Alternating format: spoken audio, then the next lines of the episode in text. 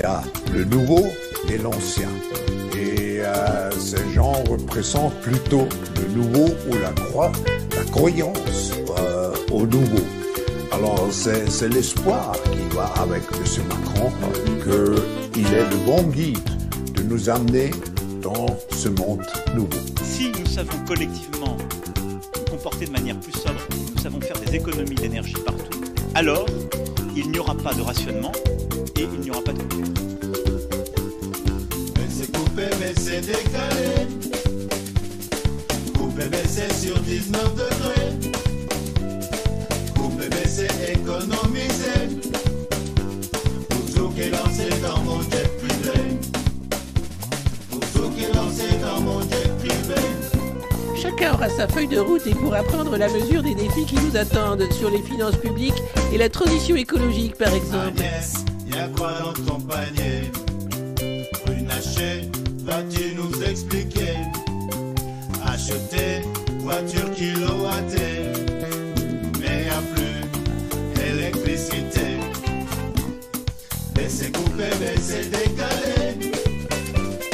Couper, baisser sur 19 degrés.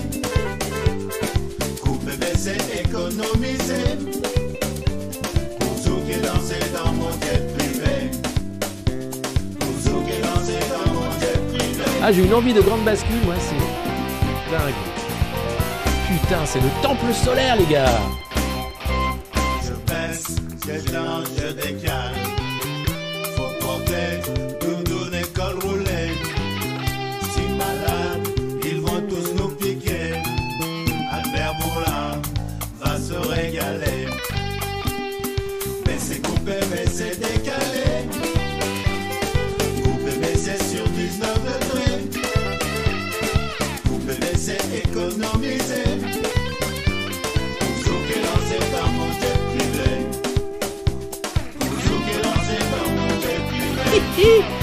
Posséderas rien, mais tu seras heureux. Donne-moi tout. Donne Donne Donne Les Français sont des enfants gâtés. Ils ont tout, tout leur expliqué. Si pas compris, pas bien réfléchi. Pas d'hypothèse, Davos c'est paradis. Baisser, couper, baisser, décaler.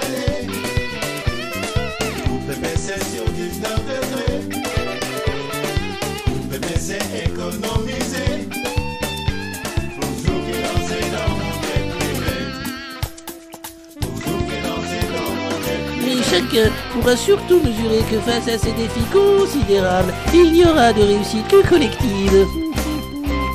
Au bal masqué de McKinsey, ohé, ohé, on est doudou bien conseillé. Ohé, ohé, ohé, ohé, oh McKinsey, facture, on va devoir payer. Baisser, couper, baisser, décaler. Couper, baisser sur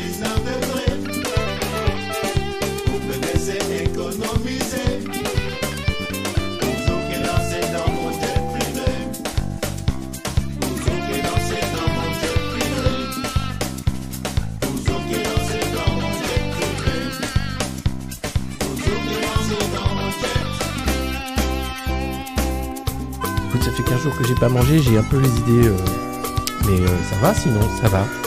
Ça va. C'est important de participer à l'effort productif compte bien sûr, hein, de l'inflation et du risque de récession. Allez, c'est bien assez long pour attendre. Bienvenue dans la revue de presse euh, du monde moderne. J'espère que vous allez bien. C'est lundi 23 janvier. On va débriefer sur euh, Davos, ce rendez-vous des puissants. Vous savez, ceux qui vont bien. Il n'y a jamais autant d'optimisme à Davos que cette année. Incroyable, me direz-vous. Mais il faut dire que c'est des gens qui aiment bien quand il y a des crises, puisque c'est leur métier, les crises. Euh, Bruno était là-bas. Julien Pain aussi, qui a interviewé euh, Schwab. Alors, c'est la revue de presse du monde moderne. Bagenet, comme on dit ici, bonjour. Vous êtes déjà plus de 1000 en direct alors que ça n'a pas commencé. N'hésitez pas, bien sûr, à mettre un pouce, déjà 300, à partager le lien de cette revue de presse, puisqu'il n'y a plus que là, quasiment que vous pourrez m'entendre, me voir et, partager avec moi ce moment euh, de franche rigolade, d'humanité et d'information, quand même, sur. Mais pourquoi on en est arrivé là? Alors, ce que je vous conseille, c'est euh, la petite casserole. Voilà, c'est la revue de presse du monde moderne. Ah, voilà, c'est parti, là, ouais. Comme les soignants, vous vous rappelez les soignants? Non, vous en rappelez pas, c'est normal. Euh, mais c'est pas grave. Je, je voulais vous rappeler, je vais faire quelques rappels utiles. Donc euh, la casserole, vous hurlez, vous allez chercher les voisins, la famille, tout le monde, vous réveillez tout le monde, vous allez à l'école, dans la salle des profs. Je sais, certains font ça au travail, en voiture. Euh, on dit bonjour, on dit Bajned, on fait ce qu'on veut. En tout cas, on s'amuse. Euh, c'est la revue de presse du monde moderne. Vous êtes ici chez vous, bienvenue. Alors, maintenant que les présentations ont été faites, nous allons pouvoir commencer et dérouler cette presse de milliardaires que nous adorons, la presse quotidienne nationale quasiment, pour comprendre, mais pourquoi, pourquoi, pourquoi en fait, pourquoi on en est là, et pourquoi Emmanuel Macron est-il le meilleur président que la France ait jamais connu? Et c'est vrai, c'est vrai. Je sais, certains, certains pisse-vinaigres ne sont pas du tout d'accord avec ça, mais si, mais si, Emmanuel Macron est le meilleur président que la France ait jamais connu, ne vous en déplaise. Alors, euh, on commence tout de suite donc avec euh, le journal du dimanche, puisque c'est lundi, donc euh, je vous fais lecture du journal du dimanche, magnifique journal qui permet de, comprendre un peu pourquoi, bah, pourquoi c'est pourquoi c'est le dimanche et pourquoi à chaque fois on est quasiment toujours d'accord avec Emmanuel Macron. Qu'est-ce qu'il est fort alors? Mais parce que c'est le meilleur. J'ai tendance à oublier. Merci de me le rappeler quand même. Merci beaucoup. Euh, bienvenue Sarah dans Poteau. Merci à vous tous qui vous abonnez. Plus de 200 abonnés à cette page du, Monde Moderne. Voilà, la, page pub est fermée. Je vous remercie beaucoup. N'hésitez pas à mettre des pouces et à partager. C'est euh, le S. C'est comme ça que ça fonctionne. Euh, le cri d'alarme des patrons de la grande distribution. Et oui, Michel-Édouard Leclerc et, un autre grand patron dont j'ai oublié le nom. Attendez, est-ce qu'on peut voir son nom? Systému, Dominique euh, Ch- Schecher. Voilà, Systému. Et euh, donc voilà, Michel-Édouard Leclerc euh, donc, euh, nous explique que, attention, attention, l'inflation ne fait que commencer. Et ça va monter très haut. Alors, les prix en l'occurrence, hein, le panier est plombé, 17,6% pour le beurre, la crème fraîche, 29,3% pour les viandes surgelées.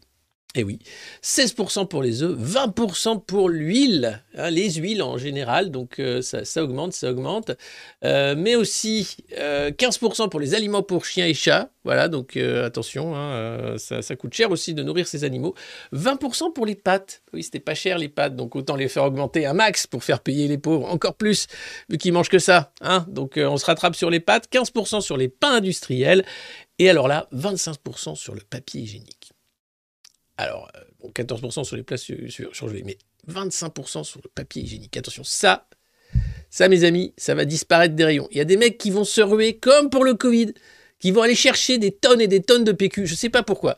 Nous, on est dans un pays, c'est incroyable, la France, hein, on fait nos besoins dans de l'eau propre, et puis on s'essuie avec un truc qu'on met du papier, en l'occurrence. hein. donc on produit du papier pour le foutre dans l'eau propre qu'on a souillé avec nos excréments, et ensuite on tire la chasse. Et hop, tout ça part dans un truc, et hop, ça recommence, et c'est le cycle de la pollution. Ça, 25% du papier toilette, communément appelé PQ, qui va encore une fois disparaître des étals parce que vous avez des mecs qui vont avoir peur et qui, je sais pas pourquoi. Alors moi, j'avais pas compris. hein, le Covid, les mecs, leur première peur, c'est de manquer de PQ. Mais attends, parce que tu le manges pas. Si, si, si. Ah J'avais oublié les, ah oui, les, rouleaux à la carbonara. Bah oui, je suis bête. Ouais. Sans la crème, hein, bien sûr, sans le, sans, les lardons, sans l'œuf, hein, juste le, ça bouilli. Voilà. Donc non, on est quand même, euh, euh, on est quand même, euh, voilà. C'est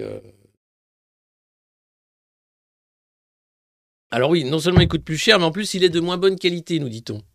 Euh, donc autant, euh, il y a peut-être d'autres façons hein, je, je sais pas, mais bon, déjà là, tu vois, tu te dis bon, c'est mal barré. hein. Et alors l'inflation devrait se prolonger jusqu'en avril-mai et ne pas redescendre avant. Donc euh, n'en voulez pas à Christine Lagarde. Ah tiens, je me suis fait disparaître, pourquoi pas. N'en voulez pas trop à, Christine Lagarde, voilà.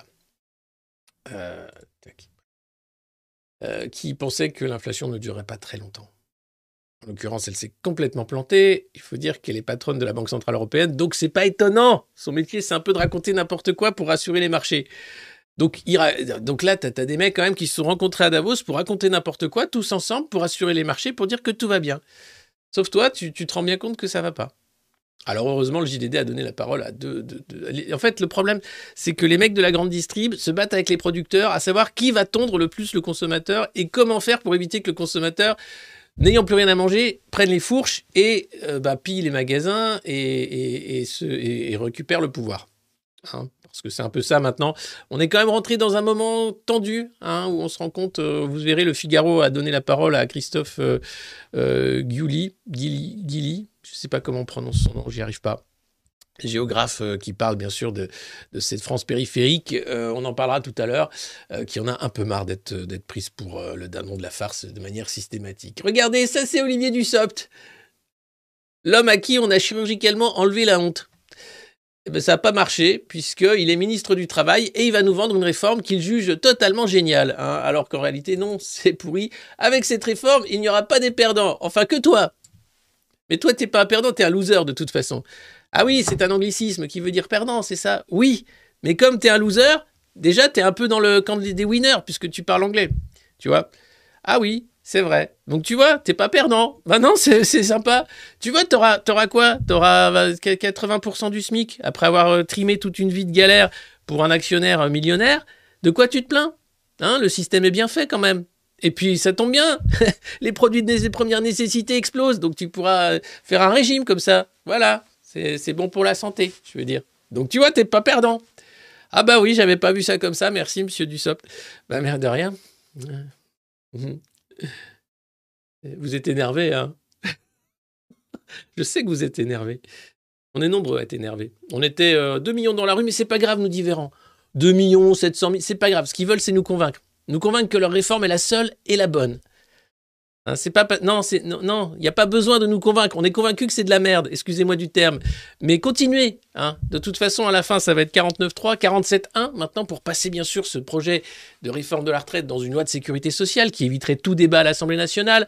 On peut les féliciter pour euh, cette euh, belle euh, et, euh, amour de, la démocratie. En réalité, ils veulent convaincre. Alors, en Macronie, tu as deux façons de convaincre. hein. Soit tu passes de force, ou en loose day pendant l'été, soit tu matraques.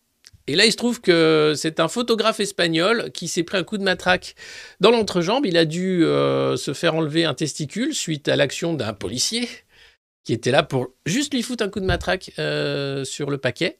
C'était bien sûr une belle opération de maintien de l'ordre. Il va porter plainte, heureusement. Alors évidemment, il y a plein de vidéos qui circulent. On voit très mal le, Rio de ce policier zélé hein, qui euh, a fait la preuve bah, d'un discernement exceptionnel, frappé sur la presse. De toute façon, Macronie, ils savent faire. hein.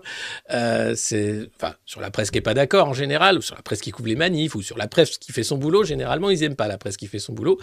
Donc voilà, c'est merveilleux. Soit on se réveille, soit, soit c'est déjà trop tard et c'est l'État policier macroniste qui va nous imposer une magnifique réforme des retraites pour que nous vivions une vie heureuse jusqu'à la mort. Le plus tôt possible, s'il vous plaît. Voilà. Donc, euh, essayez de, de parler autour de vous de ce qui se passe réellement, de cette violence d'État qui est insupportable, de cette manipulation de l'opinion qui ne s'appelle pas de l'information, de la façon dont Emmanuel Macron pense qu'il a mandat pour nous maltraiter, alors qu'en réalité, non. Il sert à rien, il aurait jamais dû être élu, mais c'est pas grave, c'est la démocratie, nous dit-on. Tous les cinq ans, on choisit qui va nous taper sur la gueule. Moi, je suis pas d'accord avec cette vision de la démocratie. Je pense que vous non plus. J'espère qu'on va quand même euh, petit à petit faire école, euh, gagner en audience, en visibilité, en force aussi politique pour euh, bah, donner une fin de non-recevoir à ces gens qui pensent que leur projet est partagé par le plus grand nombre, quand en réalité, plus grand nombre essaye de se dépêtrer d'un réel de plus en plus compliqué et qu'il n'en a rien à foutre en réalité de leur projet. Oui, alors euh, si les gens vous prennent pour un ovni, c'est qu'ils regardent trop la télé. faut leur dire d'éteindre un peu la télé. Ça fait du bien, surtout euh, BFM. Alors, qui sont les gagnants, les perdants de cette réforme, Olivier? Olivier Dussopt Il n'y a pas de perdants Tu peux le redire? Il n'y a pas de perdants Tcha Il l'a dit Bah oui, nous demandons un effort à beaucoup de Français. Nous savons qu'il est important, même si euh, nous veillons à ce qu'il soit adapté à chaque situation. Par exemple, nous avons veillé euh, à ce que la hausse de la durée des carrières soit le plus équitablement répartie au sein de chaque génération et entre les générations. L'idée, c'est de saucissonner hein, pour bien euh, mettre les uns contre les autres, les vaccinés, les non-vaccinés, les retraités, les non-retraités, les macronistes, les non-macronistes, ceux qui sont d'accord avec les autres mais qui ne sont pas d'accord. Bref, euh, c'est c'est très simple, c'est très simple. Tout ça est formidablement bien fait. Euh, ainsi, l'âge de départ effectif à la retraite, 62,9 ans aujourd'hui, ne va en réalité se décaler que d'environ 6 mois en moyenne. Comme ça, vous verrez rien. Trois mois par an pour arriver à trois ans de plus, pour arriver à bosser jusqu'à n'avoir plus jamais de retraite. La retraite en casse de réalité virtuelle, le monde merveilleux que nous proposent les macronistes. Non. Alors, euh, eh bien, euh, six mois en moyenne et de seulement trois mois pour ceux qui ont les pensions les plus faibles. Hein, donc il n'y a pas de perdant. Cela résulte notamment de notre dispositif carrière longue. Avec un nouveau palier à 18 ans et du maintien de la possibilité de partir des 62 ans pour les invalides. Sympa c'est sympa, merci. Tu peux plus bosser, mais, qu'est-ce que t'as fait de ton exosquelette? Mais je- il est trop lourd, je peux même plus le porter. Ah là là, on va être obligé de te mettre au chômage, Michel. Bah euh, non, j'ai encore. euh, non, bah non, je peux pas. J'ai encore des. Non, j'ai pas encore payé ma maison de carton. Ah écoute, Michel, je suis désolé, tu peux plus porter ton exosquelette, ça va être difficile de te garder, tu sais. Mais il n'y a pas de perdant, vous dit. Ah bah oui, je suis bête, il n'y a pas de perdant. Et donc, euh, à taux plein, bien sûr, les interruptions. Les gagnants de la réforme, ce sont les Français les plus modestes, ceux qui ont eu des carrières hachées, les femmes aussi, et l'ensemble des Français qui améliorent ainsi leur pension. Bon, évidemment, c'est n'importe quoi. hein. Euh, Il parle de deux Français sur euh, 60 millions, enfin très peu en réalité. Euh, c'est toujours, tu montres le petit truc pour dire, regardez, c'est une réforme de progrès. Non, non, non. Va chercher la thune chez ceux qui en ont trop, s'il te plaît. Je, dis s'il te plaît, je suis encore poli. Va chercher la thune avant qu'on y aille. Voilà. Non, mais c'est mieux que tu y ailles avant qu'on y aille, parce que ça, risque d'être moins propre si les gens vont chercher la thune eux-mêmes. Non, mais non, ils veulent pas, ils veulent pas. Il faut pas toucher l'argent. Par contre, toucher le travail. Va leur travail, va leur devoir, va leur machin. Alors, il y a un mec qui bosse. Hein. Voir, il rame. Son métier, c'est rameur. C'est Papendiaï. Pourquoi Papendiaï n'a plus la cote? Alors, il n'a jamais eu la cote. hein. Le mec est arrivé, on a dit Qu'est-ce que c'est que ce truc? L'intellectuel. Le mec, il parle pour ne rien dire. Mais tu vois Macron? Bah, t'as Papendiaï, quoi. Là, tu pensais que Macron était déjà ceinture noire du blabla pour rien dire? Arrive Papendiaï et là, tu fais Oh putain. Mais où est-ce qu'ils font leur formation? Alena, laisse, laisse tomber, c'est un truc, tu peux pas. Mais comment ils font? Mais ça fait une heure qu'ils parlent, j'ai rien compris, il veut rien dire. Non mais laisse tomber, ça les occupe, c'est c'est un outil de contrôle c'est des mecs très nerveux, tu comprends, il faut qu'ils faut qu'ils s'expriment. Donc voilà, je le sens surtout très malheureux dans son job, un député Renaissance. Oui, on voit que le mec, quand même, il en a un peu rien à battre de l'éducation nationale, que c'est vraiment pas son truc. Ses enfants sont le privé à l'école alsacienne de toute façon, donc qu'est-ce qu'il en a à foutre des gosses des autres dans des écoles où ils passent leur temps à se battre et à rien foutre? Donc non, franchement, Papendiaï, c'était un mauvais casting. Alors heureusement que son directeur de cabinet, c'est le même que celui de euh, Jean- Jean-Michel Blanquer, celui qui était le ministre d'avant, vous savez, qui a perdu les élections et qui a même pas pu être député. Du coup, il est maintenant dans un cabinet d'avocat, il a un poste de, à la fin, on lui a- on l'a recasé, vous inquiétez pas, il est pas au chômage lui. Euh, mais donc Papendiaï, il en a. Non, franchement, c'était voilà. Donc non, il n'a plus la cote. Ça veut dire que le courtisan, euh, eh bien, est tombé. hein. Quand le JDD quand même te fait un petit article, rien que sur ta gueule, pour dire que ce ministre-là, attention, ça veut dire qu'il n'est plus en grâce auprès du roi. Il va sans doute être obligé de retourner dans son château, loin en province, et quitter les fastes de l'Élysée et du Conseil des ministres tous les mercredis. Une pensée émue. Merci Pascal, bienvenue dans les soutiens du monde moderne. Vous pouvez nous soutenir ici ou sur Patreon, je le rappelle. Vous pouvez également taper sur des putains de casseroles. Et voilà. Et on dit pas de gros mots, pardon. Pardon, on me dit dans l'oreillette qu'on n'a plus le droit de dire de gros mots sur les réseaux. On n'a plus le droit de critiquer Emmanuel Macron non plus d'ailleurs. Excusez-moi. Je, pensais qu'on avait encore le droit. Excusez-moi. Est-ce que j'ai, qu'on a le droit encore de, montrer quelques coupures d'articles pour faire une revue de presse? Oui, mais peut-être pas longtemps. Ah, d'accord, très bien. Bon, écoutez, euh, on va continuer quand même. Je vous cache pas que ce qui se passe est proprement scandaleux, sidérant même.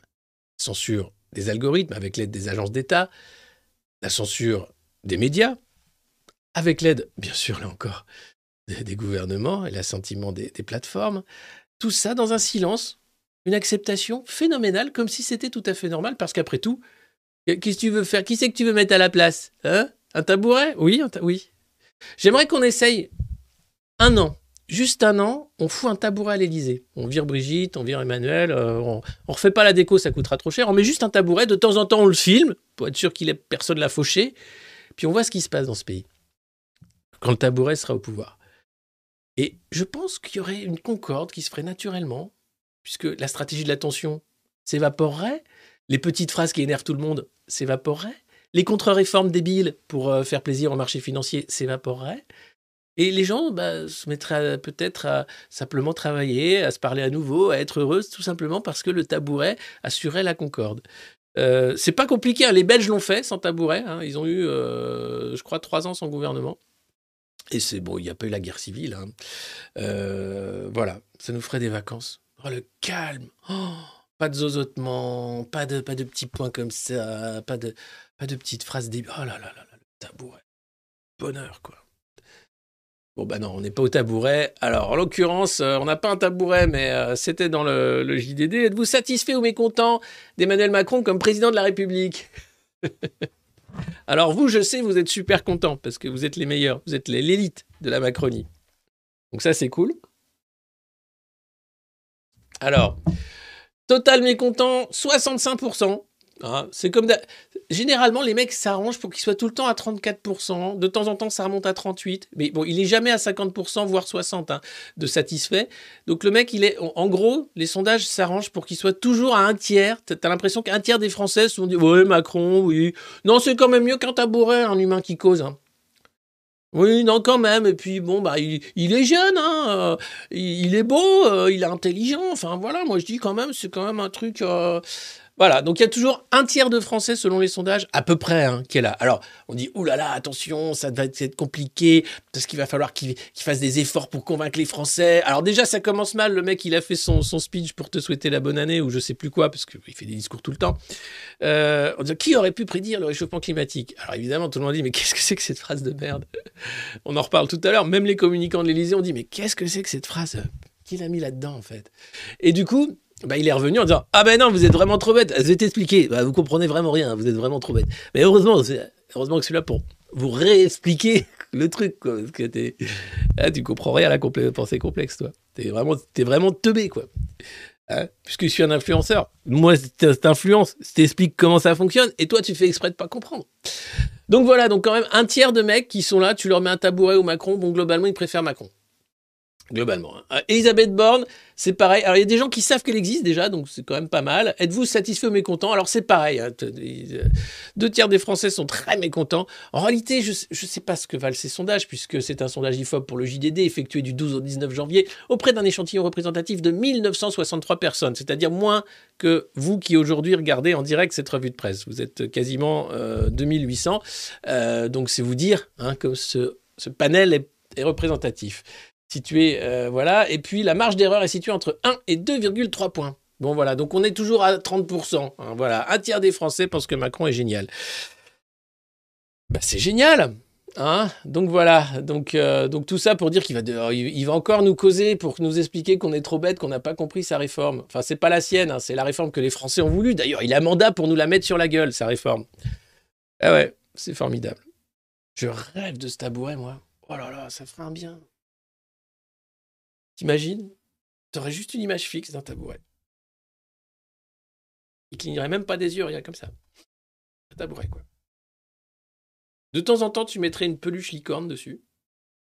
Tu le décorerais en fonction des, journées officielles, des journées officielles de la saucisse, des journées officielles du tofu, officielles de... Tiens, c'est quoi aujourd'hui? Est-ce que vous savez, c'est la journée officielle de quoi aujourd'hui? Parce qu'il y a toujours des journées officielles, mais on ne sait jamais de quoi. Alors, nous sommes le 23 janvier. 23 janvier. Journée mondiale de quoi? On va rigoler. La journée mondiale du PS. C'est la journée mondiale des solitudes. Eh oui, qui a lieu tous les ans du 23, le 23 janvier. C'est un rendez-vous majeur de mobilisation et de sensibilisation autour du fléau des solitudes et du vivre ensemble. Voilà. Euh, journée mondiale des solitudes. Vous vous sentez seul? Eh bien, rejoignez la grande communauté bienveillante des Modernos. Ici, tous les matins, on n'est pas tout seul. Enfin, c'est pas tous les matins, mais quand même, c'est souvent. Et on se dit, mais en fait, ce truc tourne pas rond, c'est n'importe quoi ce qui se passe. Donc voilà, vous êtes au courant, c'est la journée mondiale des solitudes, parce qu'on n'est pas seul tout seul. Des fois, il y en a plusieurs des solitudes.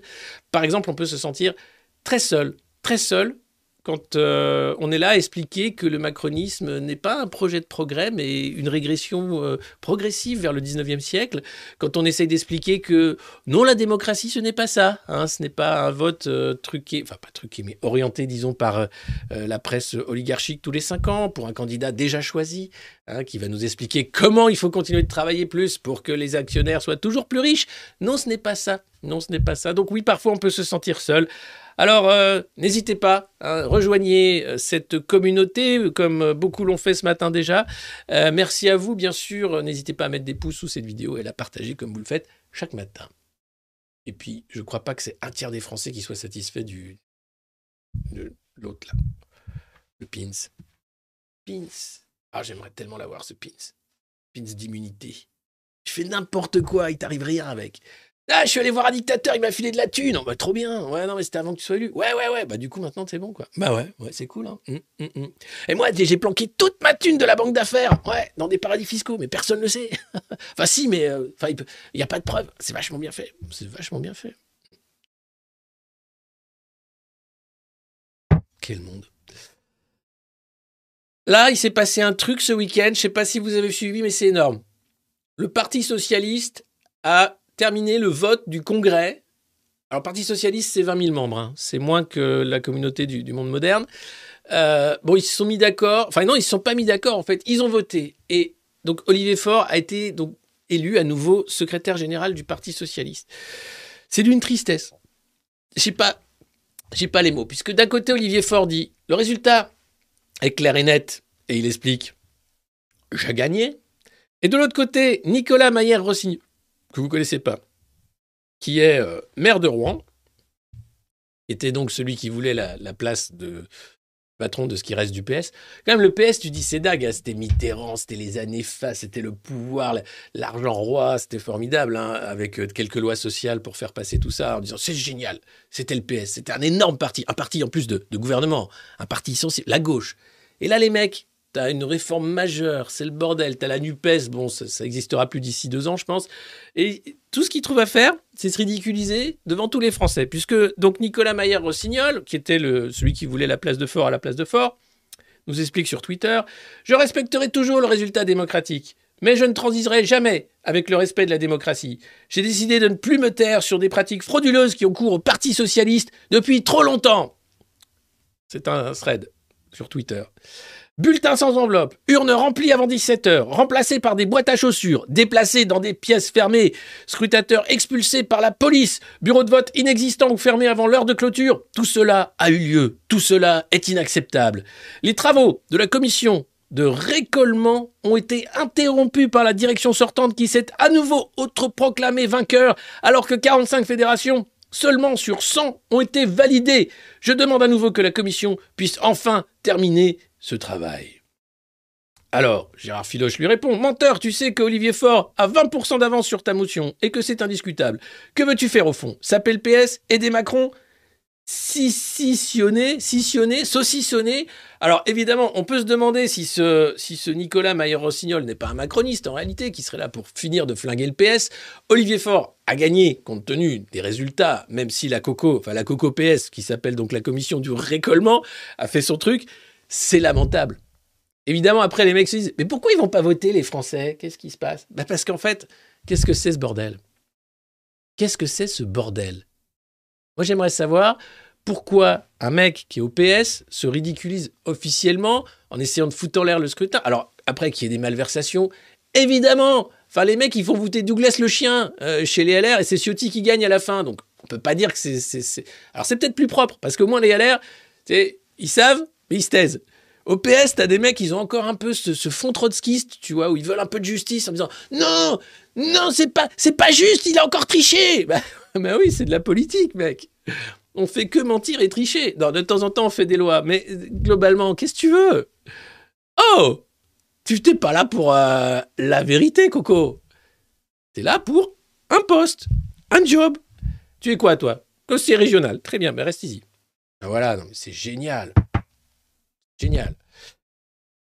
Donc voilà, euh, c'est assez terrible euh, comme spectacle. Je pense que ça ne va pas aider le PS à recruter davantage. Euh, cette guerre va sans doute mourir de sa belle mort cette semaine. Et voilà. Mais bon, je voulais quand même pousser un coup de gueule parce que le PS mérite mieux que cette mise en scène tragique qui rappelle simplement un congrès de, de, de, de, l'international, la huitième internationale du Fonds de la Cour à gauche, euh, qui a fait scission puisque la septième internationale du Fonds de la Cour à droite n'était pas tout à fait d'accord. Enfin, il restait euh, quand même euh, Jérôme hein, qui était d'accord, mais bon, il s'est plus mis d'accord avec lui-même, donc ils ont été obligés de scissionner. Donc du coup, Jérôme, bah, maintenant, bah, il est retourné à Pôle Emploi, mais globalement, il, bah, voilà, ça va avancer. hein. 20 000 mecs pour voter dans des cartons, des boîtes à chaussures pas se mettre d'accord pour dire que Fort continue avec la NUPES, au moins jusqu'aux européennes pour faire semblant, puis après on verra. Mais les gars, si vous voulez faire perdre la gauche systématiquement, continuez. C'est très bien fait. Voilà, bravo. Le moment historique, tu sais, t'as un mec euh, qui a jamais été un, un idéologue aussi dangereux à la tête de l'État, t'as une guerre en Europe, t'as un président des États-Unis liquide qui est en train d'être mis sur le banc de touche pour que Kamala entre en scène et que sans doute euh, accélère l'effort de guerre américain. Euh, enfin, voilà. Et les mecs, non, non, non, c'est qui va récupérer les petits postes hein, des 20 000 qui sont là parce que ça existe encore. Moi, ça me rend à la fois triste et très énervé. Heureusement, Paris-Berlin, le train repart. Alors j'ai envie de dire, je vais pas faire de blagues sur les trains avec l'Allemagne, ce serait de mauvais goût, mais globalement quand même, le titre est mal choisi. Hein. Alors après, c'est peut-être parce qu'Olaf Scholz est arrivé en train, c'est peut-être parce qu'on a oublié ce qui s'est passé euh, avec la France, l'Allemagne, les trains avant, je veux dire. Mais voilà, on est très content puisque c'était encore le gros sommet du traité de l'Élysée, les 60 ans pour dire que la France fait tout pour que l'Allemagne soit contente. Pendant ce temps-là, l'Allemagne s'essuie les pieds sur le paillasson français, mais c'est normal, ça s'appelle le couple franco-allemand. Il y en a toujours un qui fait le, soumis, hein. c'est comme ça que ça fonctionne. C'est voilà. On a maintenant un moteur franco-allemand qui tourne à plein régime. C'est François Delatte, l'ambassadeur de France à Berlin. Alors lui, je sais pas à quoi il tourne, mais euh, sans doute au gaz de schiste. Euh, ça tourne à plein régime. Alors ce qui se passe en ce moment, l'enjeu est de taille. Olaf Scholz traîne un peu des pieds. Il ne voudrait pas trop envoyer des tanks léopards à l'Ukraine parce que ce serait quand même une preuve d'escalade assez terrible. Puis il aimerait bien garder ses tanks pour son armée. Donc les Polonais vont envoyer des tanks léopards. Les Anglais, eux, ils ont envie de la guerre. Bon, ils ont déjà, fait péter Nord Stream. C'est pas eux, c'est pas eux, c'est pas eux. Donc ils sont là. Allez, allez, faut que ça pète, euh, bordel. Sinon, ça va se voir que c'est une faillite mondiale. Euh, donc il faut que ça pète. Donc euh, Olaf Scholz, lui, se dit non, l'Allemagne, on est quand même mal placé si ça pète. Hein, je sais qu'on va s'en prendre plein la gueule si ça, si ça pète en guerre mondiale, donc euh, il temporise. Voilà. Macron aussi temporise. hein. Il envoie des blindés, mais c'est pas des blindés, c'est des véhicules euh, blindés, mais c'est vraiment pas des, c'est pas des tanks. hein. c'est des, des canons avec des roues. C'est pas des tanks. Et donc, c'est- en plus, c'est des vieux trucs parce qu'en fait, si nous on envoie nos, nos Leclerc, alors du coup, ça pousse derrière pour que la France envoie des Leclerc. Euh, ben on, a- en a plus. Déjà que euh, ça va, Nexter se fait une année phénoménale parce que bon, elle vend du canon César comme personne. Euh, pour ce qui est de l'armée, alors c'est bien, hein, une belle enveloppe de 412 milliards d'euros pour qu'on ait belle économie de guerre. hein. Pendant ce temps-là, on t'explique que toi, faut que tu finances ta retraite en travaillant jusqu'à la mort. Et ça pourrait tomber bien parce que si jamais bah, il y a la guerre, tu la verras pas forcément la retraite. Mais voilà, donc c'est assez génial. On voit bien que quand même, il y a, y a une volonté d'escalade, tout en disant qu'on veut pas escalader. hein. mais il faut quand même. Donc voilà, Olaf Scholz est coincé. Euh, il aimerait bien dire quand même euh, à un moment, bon, euh, vous allez me dire qui a fait péter Nord Stream parce que ça nous fout vraiment, vraiment dans l'embarras, mais il peut pas, donc il fait semblant. Donc un peu pour se venger, il fait, bah, bah puisque c'est ça, pas de char, pas les léopards. Voilà. Et puis alors, l'autre problème, c'est si ces véhicules blindés sont envoyés sur le front ukrainien, ils vont pas arriver tout de suite. Et ensuite, c'est le problème de la formation. Parce que si on envoie les véhicules blindés avec les troupes qui vont avec, les Français, les Allemands, les Polonais, bon, c'est une guerre mondiale.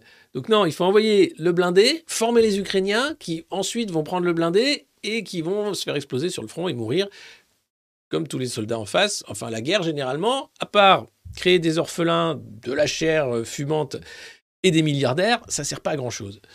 Mais voilà, euh, on en est là. Donc euh, le moteur franco-allemand est là. Et puis alors, il y a cette tribune des deux chefs d'État dans le Parisien du dimanche. Bâtir notre Europe pour la prochaine génération. Par Emmanuel Macron, président de la République française, et Olaf Scholz, chancelier de la République fédérale d'Allemagne. Je, vous fais lecture. Là, ils vont tous partir. Ils vont dire, oh non, pas ça, non. là. oh, et, si je mets le chapeau de présidente pour le lire Hein Alors Et on dirait pas non, hein Alors, je mets le chapeau de présidente, ça fera plus sérieux quand même.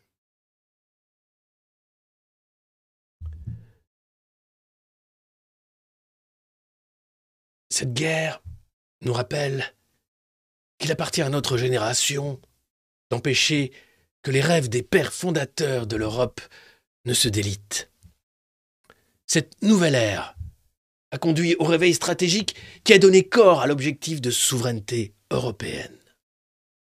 À présent, nous devons à nouveau assurer que les prochaines générations d'Européens pourront vivre sur un continent où règne la paix, la prospérité et la liberté. En ce moment historique, coupe. Après, c'est une tribune, c'est pas un discours. Euh, Je voulais le chapeau de présidente quand même. Et vous voyez, tout, de suite, tout de suite, ça prend une gravitas. Le propos est là. Tu te dis, waouh, oui, déconne pas, c'est un chef d'État.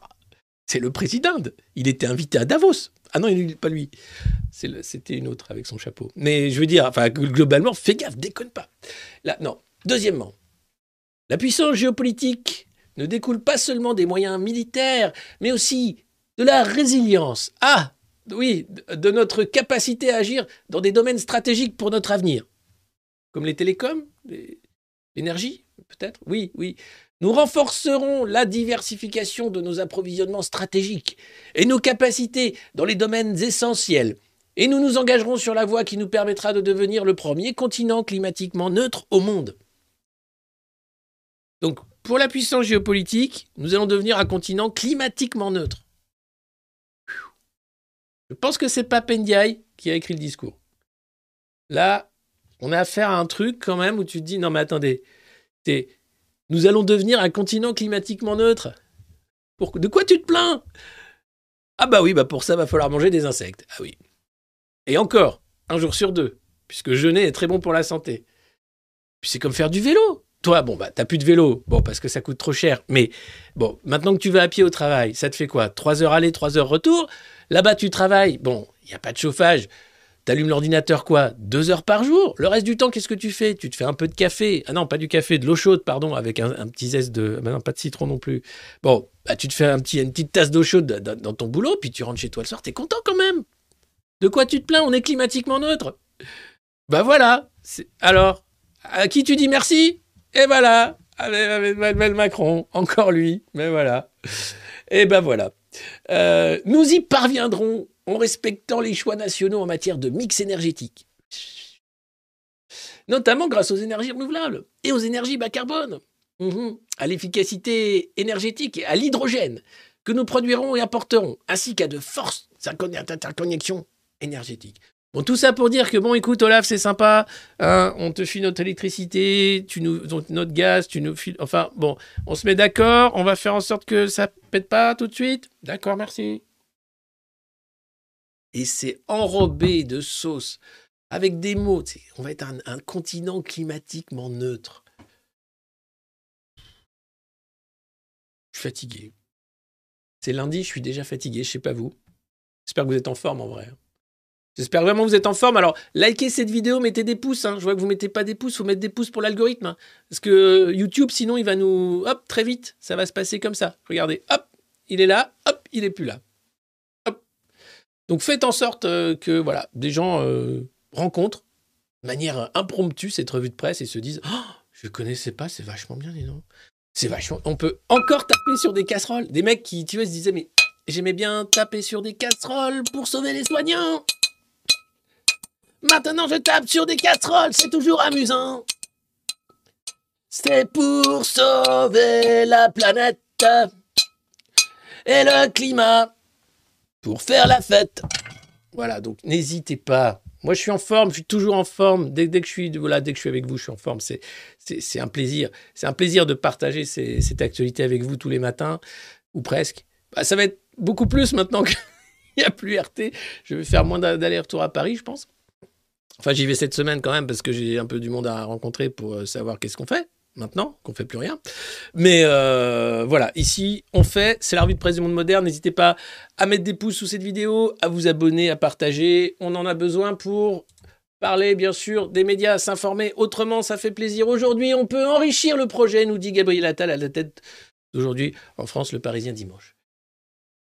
Réforme des retraites, on peut enrichir le projet. Non. Voilà. C'est une corbeille à papier. Vas-y, Gabriel. Je suis sûr que de là où t'es de ton bureau, tu peux mettre le panier.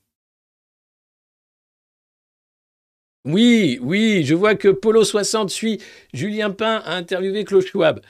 On en parle tout à l'heure. Restez connectés, c'est à la fin, c'est en deuxième partie, au troisième, je ne sais pas combien de parties à cette revue de presse, mais évidemment qu'on va faire un petit best-of de Davos. On va revenir sur ce, moment de fraternité internationale qu'est Davos et l'interview de Julien Pain, bien sûr, avec Klaus Schwab. On n'a pas raté ça au monde moderne, évidemment. Évidemment que non.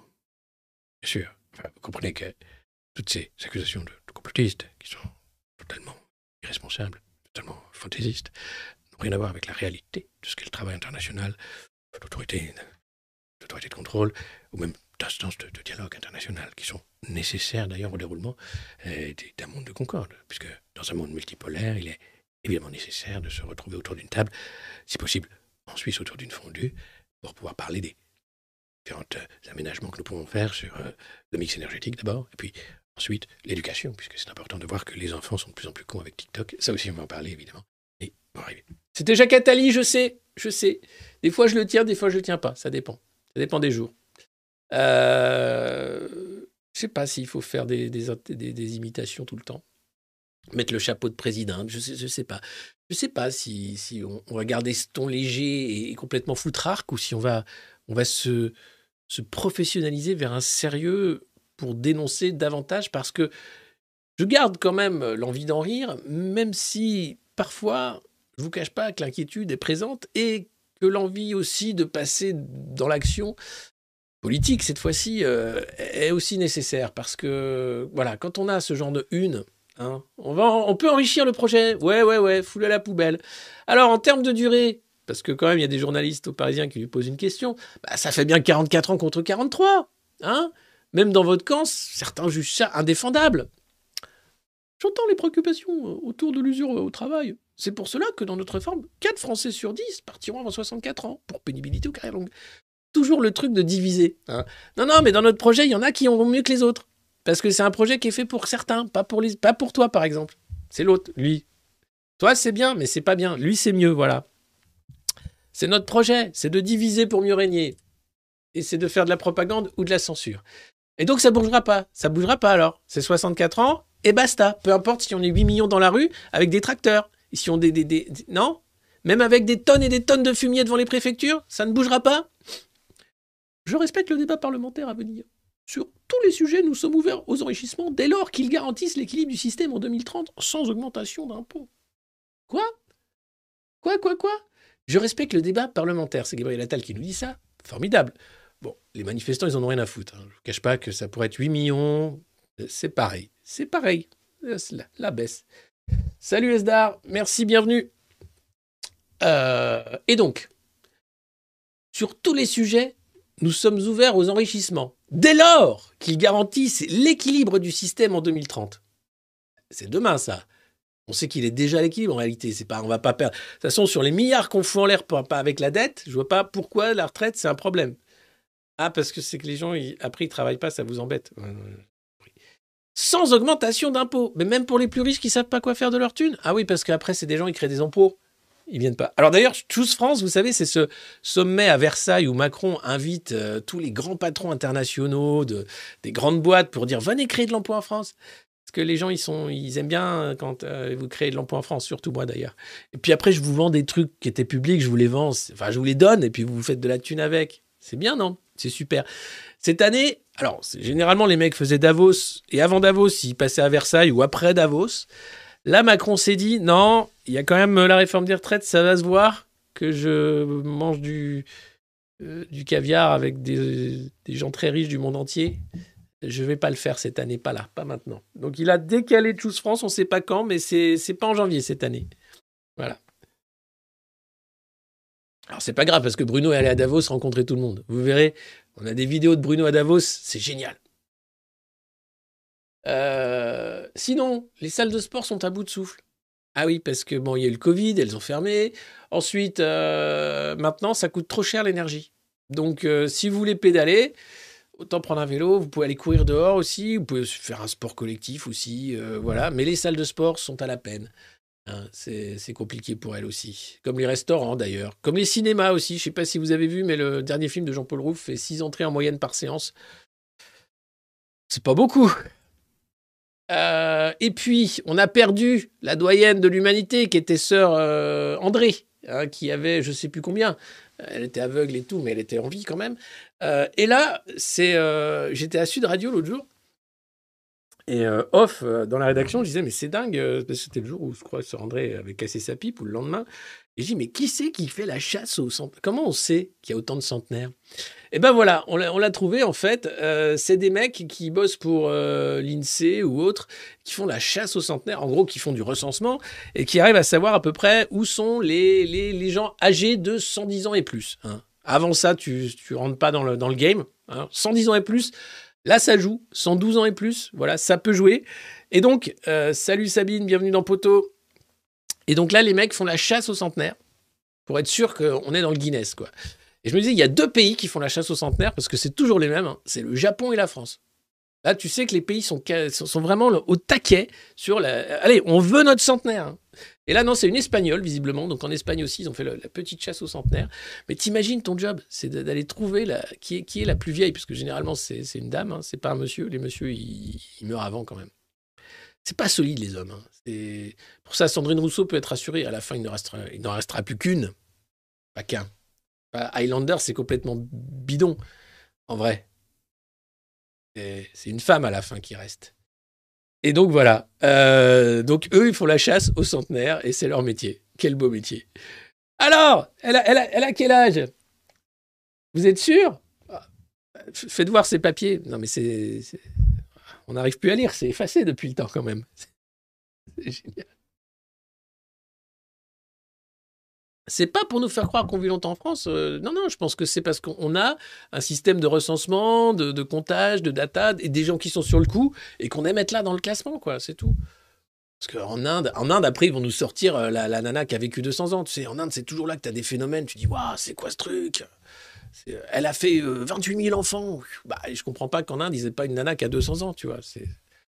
Ça me paraît très normal. Mais bon, euh, je pense qu'ils sont pas sur le coup. Ils sont pas sur le coup. Mais si tu les mets sur le coup, l'an prochain, c'est bon. 150 ans, minimum.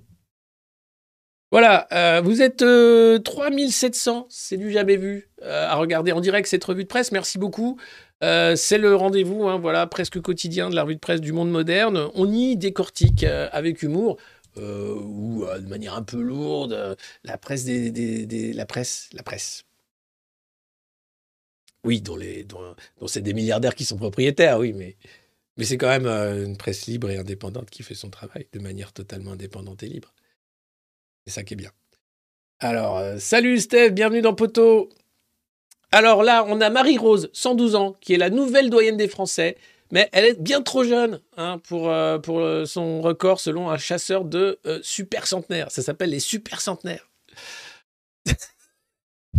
Mais- Parce que rappelez-vous, Jeanne Calment, elle raconterait sa, sa rencontre avec Van Gogh, par exemple. Hein Euh. Donc voilà, donc euh, ce travail de recherche connaît un sacré regain après un coup de mou de quelques années. C'est Jean-Marie Robin, hein, le mec que j'ai montré tout à l'heure qui, qui fait ce boulot-là. Euh, en novembre, le gratin mondial des passionnés de longévité se donnera rendez-vous à l'Institut national d'études démographiques, l'INED, pour un atelier de travail. Dans la foulée, l'INSEE publiera quatre nouvelles années de données sur la démographie. Une mine formidable pour les traquer, les centenaires. Alors, pour la démographie, c'est assez catastrophique, hein, puisque les naissances sont en chute libre, les morts, eh bien, sont en, euh, en augmentation. de manière inexpliquée, mais c'est sans doute à cause du chaud, du froid, du réchauffement climatique, du fait que les gens boivent de l'eau, euh, de, faire attention aussi si, vous écrivez avec un crayon à papier. Euh, enfin bon, voilà, il y a beaucoup de causes, hein, de- de- des coïncidences également. Voilà, mais bon, on va dire, on va dire que c'est le... ah, vous savez quoi. Sinon, euh, puisque vous êtes euh, 3685 en direct à regarder cette revue de presse et avoir mis euh, 2000 pouces à euh, ce live, il faut savoir qu'il y a des radios comme euh, Énergie ou autres qui ont zéro auditeur sur certaines tranches horaires, notamment les tranches du soir, 22h, 23h, où en réalité quasiment personne ne les écoute. Alors, euh, c'est Médiamétrie qui sort les chiffres, les radios contestent évidemment en disant mais non, c'est pas vrai, on a vachement d'audience. Euh, Patrick Sabatier par exemple qui fait 14 000 auditeurs. À une époque, il en faisait 6 millions, 7 millions, donc il dit Moi, je m'en fous des audiences, je m'en fous. Alors, moi, je m'en fous pas des audiences, donc si vous pouvez être de plus en plus nombreux à regarder cette revue de presse tous les matins, ça montrerait, un, que ça compte, que les Français s'informent, euh, quand je dis les Français, les modernos, calmons-nous, mais enfin que vous êtes de plus en plus nombreux à choisir euh, cet, outil euh, d'information, ce média qui est le monde moderne pour vous informer, ce média des médias, je ne sais pas comment on va s'appeler, mais l'idée étant de dire voilà, on peut créer euh, des audiences loin euh, des fréquences euh, autorisées par le gouvernement, des médias subventionnés par nos impôts, que ce soit les médias publics ou même les médias privés, mais qui bénéficient bien sûr d'aide à la presse, qui sont assez phénoménales en réalité. Et donc, un petit média indépendant peut survivre grâce à vos dons, à vos aides. Vous pouvez nous aider sur Patreon, vous abonner ici, mais surtout, c'est l'audience qui compte. Donc, montrez que vous êtes nombreux. Vous êtes 4000 ce matin, par exemple, c'est du jamais vu. J'ai jamais fait 4000 en direct. Donc ça veut dire que quelque chose se passe. Une petite lumière s'allume, un être s'éveille, un volcan s'éteint, euh, peut-être qu'un média mainstream s'éteint, mais qu'un petit média indépendant, lui, s'éveille. Et ça, ça fait super plaisir. C'est l'audience, c'est la clé, c'est ce qui peut vraiment, vraiment changer la donne. Donc n'hésitez pas à faire ce que vous savez faire de mieux. Non, pas ça. Je veux dire euh, la retape, la retape du monde moderne. Euh, et c'est ça qu'on aime chez vous, les modernos. Merci beaucoup. Euh, voilà. Alors, euh, puisque les radios, voilà. La science contre-attaque, des informations. Ah oui, il y a une étude formidable de l'Institut Reboot et de je ne sais plus quel institut de sondage sur les jeunes sont de plus en plus bêtes parce qu'ils regardent TikTok. Alors c'est vrai que TikTok, ça aide pas à être super intelligent. Vous avez quand même beaucoup de gens de la télé-réalité qui racontent n'importe quoi avec leurs grosses bouches qui parlent comme ça pour expliquer qu'ils viennent de quand même d'acheter un truc super pour lisser les cheveux qui coûte vraiment pas cher, que tu trouves sur Wish à 2 euros mais qui te vendent à 15. Alors Magali Berda est dans la sauce grâce à Booba. Alors elle pleure, elle pleure, elle pleure parce que les gens la harcèlent. Magali, il fallait pas faire des trucs pareils en fait. Fallait pas arnaquer les gens. Ils aiment pas ça être arnaqués les gens. Et vous savez quoi? Il n'y a pas que les influenceurs qui arnaquent les gens. L'arnaque, elle est assez globale en réalité. Donc ça commence à se voir, hein, les arnaques. Et il y en a beaucoup à différents niveaux. Donc là, la science contre-attaque contre la désinformation. Parce que cette étude Reboot, c'est vous dire, même euh, la Tronchambier à Sermandax l'a critiquée en disant qu'elle n'était pas super bien faite et que ça faisait croire que les, je- les jeunes étaient de plus en plus bêtes, mais c'est pas vrai. Euh, et que là, euh, l'idée qu'un jeune sur six pense que la Terre est plate, euh, bon, évidemment, ça fout les boules. La Terre, elle est pas plate, faut arrêter les conneries, comme la Lune n'est pas creuse. Mais c'est pas grave. hein. La science contre-attaque en essayant d'avoir des, des TikTokers scientifiques qui vont aller. Mais sur la Fondation Reboot, je voulais m'arrêter un instant. Il faut savoir que c'est un héritier Bouygues qui est à l'origine de cette fondation avec sa femme, qui est une ancienne de cabinet de conseil, qui ont mis ça en place pour, bien sûr, chaque année, lancer leur étude sur attention, les conspis sont dangereux. Euh, alors, oui, mais ce qu'il faut, c'est quoi De l'éducation aux médias? Ce qu'il faut, c'est justement expliquer aux gens ne vous faites pas avoir par les récits, quels qu'ils soient, récits conspirationnistes, mais aussi récits officiels, propagande officielle. Faites travailler votre esprit critique. Et c'est pas en accusant les gens de complotisme, de conspirationnisme, de toutes sortes de, dérives, euh, qu'on va les aider à acérer leur esprit critique. Au contraire, il faudrait que les gens soient toujours, toujours critiques vis-à-vis de la source. Alors après, il y a des médias qui font très bien leur travail, qui vont vérifier les sources, qui vont les authentifier et qui vont ensuite vous expliquer que ça c'est un fait et pas euh, un délire. Et le fait de mettre dans le même sac des gens qui bah, mettent en doute les communiqués de presse euh, des grands laboratoires, et à raison, puisque un vaccin qui était deux doses est maintenant quatre doses, et on sait où on en est, enfin je ne parlerai pas ici parce qu'on n'a pas le droit, euh, et on les met dans le même sac que des gens qui pensent que les reptiliens nous gouvernent. Alors voilà, c'est juste insupportable en réalité, et la limite est là, c'est euh, ces études bidons. Mais si, la Terre est ronde. Et les moins de 25 ans, voilà, qui fréquentent TikTok, sont plus poreux aux contre-vérités. Mais les vieux aussi, vous inquiétez pas. hein. Les plus âgés aussi sont pas en reste. Euh, donc médecins et scientifiques se mobilisent sur TikTok pour dire arrête d'être aussi bête, s'il te plaît. Voilà, la première éducation à faire, et là je suis d'accord, c'est celle aux médias et à l'information. Ce n'est pas parce que vous écoutez quelqu'un que ce qu'il dit est forcément vrai, sauf moi. Moi, tout ce que je dis est vrai. Comme Emmanuel Macron d'ailleurs, tout ce qu'il dit est vrai. Sauf que des fois il le dit, on ne comprend pas parce que c'est trop intelligent et trop subtil, mais c'est vrai. Voilà. Donc c'est génial. Donc on est quand même là dans un truc. Euh, Alice, euh, entraînée à l'esprit critique, c'est le rôle des parents aussi, bien sûr. Les adultes eux-mêmes sont parfois sensibles aux théories complotistes. Et oui, dans le sondage IFOP, 3% des seniors pensent que la Terre est plate. Ah, on peut rien faire. L'EPS s'enfonce dans la crise. J'en parlais tout à l'heure, on va pas en reparler, c'est une tragédie. Il a gagné, mais c'est une victoire à la Pyrrhus, puisque les 20 000 membres qui restent au Parti Socialiste euh, se sont, euh, bah, ont donné un spectacle affligeant en réalité, euh, de bourrage d'urne ou pas, de critiques publiques. Il faut dire que le contender, c'est Maillère-Rossignol, vous voyez, fine lunette sur le nez, voix monocorde, on dira macroniste. Mais il serait pas macroniste? Il n'est pas payé pour foutre en l'air le PS depuis Rouen Non? Non non, il est fan de rock, c'est le maire de, Rouen, il est sympa comme tout. Il est de gauche.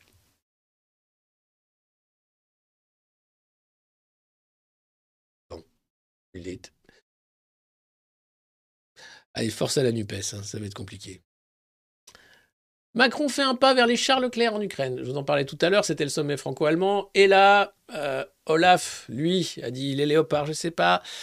Macron, il est un peu obligé de dire bon, c'est vrai que je vous ai filé des. Un peu, c'était un peu pour rigoler, mais c'est pas des chars qui marchent que je vous ai filé, c'est des vieux trucs. euh, je suis même pas sûr. Voilà. Euh, voilà.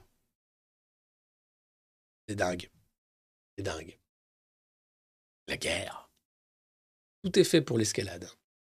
Euh, je vous cache pas que dans les mois qui viennent, si rapidement des pourparlers de paix n'ont pas lieu, pourtant il y a eu des tentatives, hein, mais euh, non, côté ukrainien, il faut y aller. Or, si l'Ukraine veut gagner, elle aura besoin de l'OTAN complètement. Et si l'OTAN est complètement mobilisée, c'est une guerre mondiale. Et ça devrait arriver en mars-avril si rien n'est fait pour arrêter ce mécanisme. Voilà. Après, euh, euh, à Davos, par exemple, euh, quand Zelensky a parlé sur écran géant, comme d'habitude, sa femme était dans la salle et tout, il y avait très peu d'Africains qui étaient présents pour l'adresse. Et Bruno Le Maire s'en est désolé en disant mais c'est une erreur de croire que c'est un conflit régional, c'est un conflit mondial parce que ça impacte les matières premières, les prix des denrées, etc., le commerce international. Mais pour les Africains, c'est un conflit régional. Pour les Européens, c'est un conflit déjà mondial. Voilà. Donc euh, je vous dis mars-avril, on peut encore rigoler jusqu'en mars-avril. Après, euh, après de toute façon, il devrait y avoir le euh, cybervirus, peut-être, qui attaquera complètement l'Internet. Ya thé- C'est pas une théorie, c'est une des possibilités. Dans les guerres hybrides, évidemment, euh, la, guerre des réseaux, hein, ça c'est voilà. Alors, il faut le, palais présidentiel. hein, quand on dit le palais présidentiel, c'est pas Macron, mais c'est quand même Macron qui essaye de dire non, mais je veux pas la guerre avec Poutine. Il faut trouver un délicat équilibre entre le soutien à l'Ukraine, tout en évitant l'escalade avec la Russie.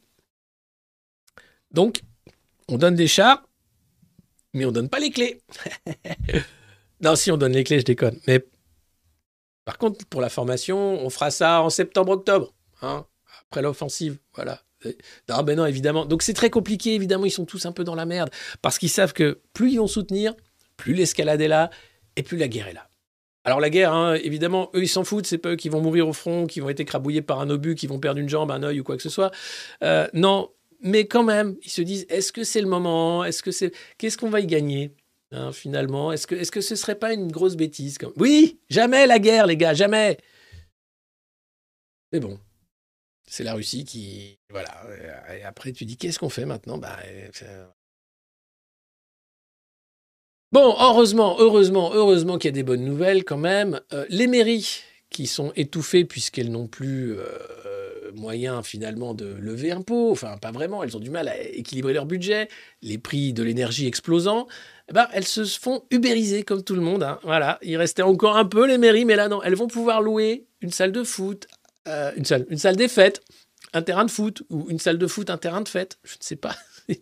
Une piscine, euh, un équipement municipal, bref, elles vont euh, quand même petit à petit euh, se mettre sur Airbnb quasiment pour louer des infrastructures publiques et essayer de récupérer un peu de thunes parce qu'elles en ont plus, puisque tout a été fait pour assécher les finances locales en disant bah ouais, hein, pourquoi tout, c'est regardez, hein, les impôts augmentent, mais c'est la faute du maire. Non, c'est un peu la faute aussi du président qui a fait en sorte que les communes, enfin, c'est compliqué, mais quand même.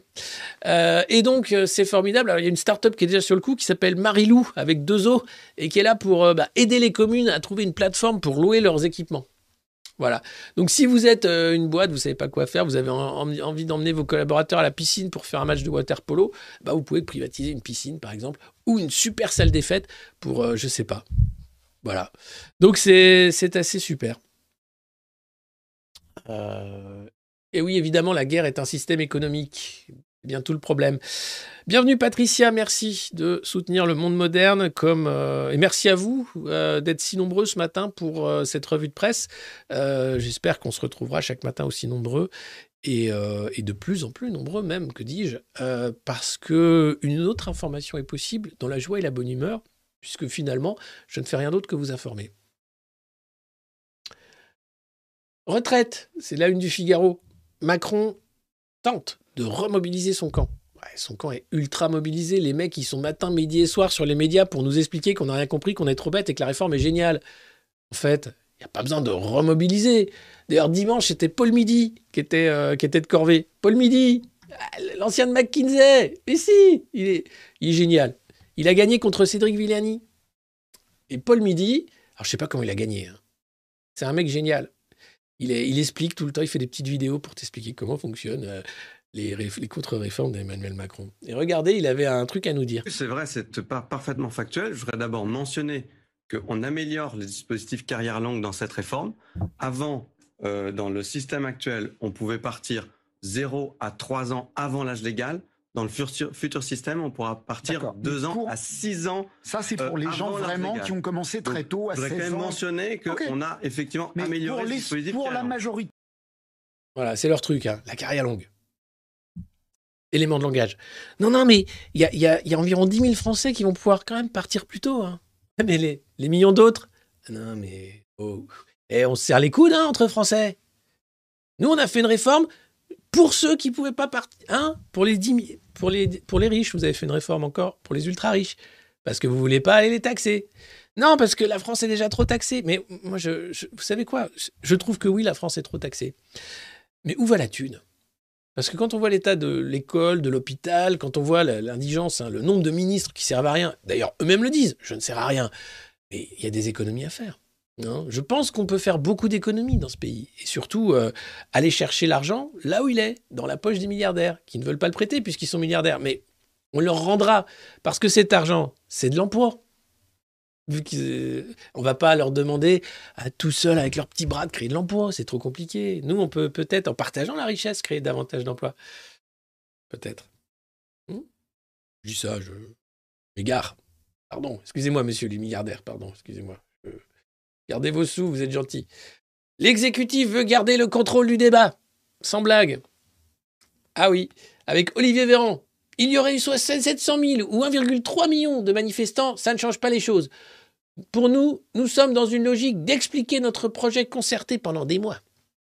Alors, il faut savoir que ce projet, on a déjà voulu nous le fourguer à coup de Jean-Paul Delevoye, le monsieur qui n'avait pas déclaré tous ses métiers, qui faisait pas, mais qui faisait quand même, bah, qui a été exfiltré du coup, la commission retraite. Hein, à l'époque, on parlait de retraite à points, et les mecs avaient les mêmes arguments. Mais ça ne tiendra pas, le système n'est pas à l'équilibre, nous devons absolument faire cette réforme, il n'y en a pas d'autre. Et puis là, ils nous font une nouvelle réforme en disant Bien sûr qu'on va changer l'âge du départ de la retraite. Alors que Macron disait jamais je toucherai l'âge du départ à la retraite pour nous expliquer mais qu'il faut que tu prennes cette réforme dans la gueule. Et jamais, jamais, jamais, jamais, jamais, dans aucun débat à la télé, on ne vous parle du rôle de Bruxelles dans cette réforme des retraites. La commission qui à demander des réformes structurelles aux États membres pour récupérer un peu d'argent, un peu plus de dette, le droit de s'endetter, faire plaisir aux marchés financiers, expliquer que non, les Français n'auront pas droit au repos et qu'ils seront laborieux et qu'ils seront tendus comme les autres. Parce que c'est ça l'égalité. Enfin, c'est ça, je veux dire, le. C'est comme ça. Jamais les mecs ne parlent du rôle de l'Union européenne dans cette réforme des retraites qui est simplement un prérequis pour le droit à la dette. C'est tout. Sans réforme des retraites, pas de dette. Et sans dette, ça s'arrête. Puisqu'on est accro à la dette. Et voilà. C'est tout. C'est pas pour le système des retraites, c'est pas pour le modèle social français. Non, c'est pour avoir le droit d'émettre encore des bons d'endettement de l'État en disant voilà, on a fait ce que vous disiez, monsieur BlackRock. Vous êtes content? Vous allez créer deux emplois? Merci. Créer deux emplois. Euh, ben, c'est pas rien, hein Par les temps qui courent, de créer deux emplois. Ah bah oui, il y a un contrôleur fiscal et puis un contrôleur de Pôle emploi. Mais c'est pas BlackRock, ça. Bah si, mais enfin, je veux dire, c'est c'est indirectement grâce à BlackRock qu'on a créé ces deux emplois. Et puis je crois qu'on a un troisième emploi de. C'est qui ce haut responsable de la commission du bruit là? Ah, il n'est pas payé. Ah, d'accord. Ok, bon, ça va, ça va, ça va, ça va. Non, mais. Mais par contre, elle, là, à la, à la haute commission là, à l'énergie, là, le conseil indépendant, 15 000 par mois. Madame Vargon. Mais c'est Madame Vargon qui était ministre. Qu'est-ce qu'elle fait? Elle nous explique que ah ben c'est cher l'énergie, c'est cher.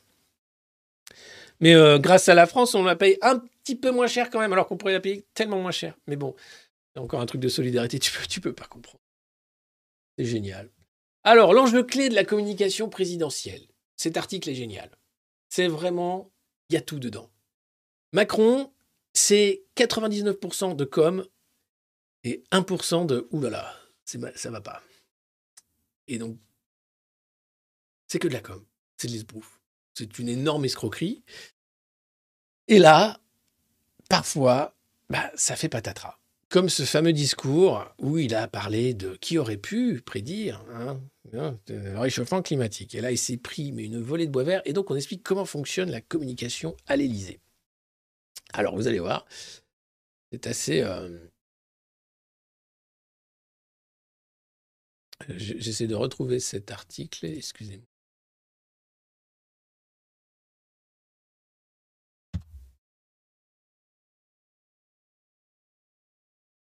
Parce que c'est long à lire. Voilà. Alors, seules quelques secondes à peine ont défavorablement retenu l'attention le samedi 31 décembre dernier pendant qu'il présente ses vœux aux Français.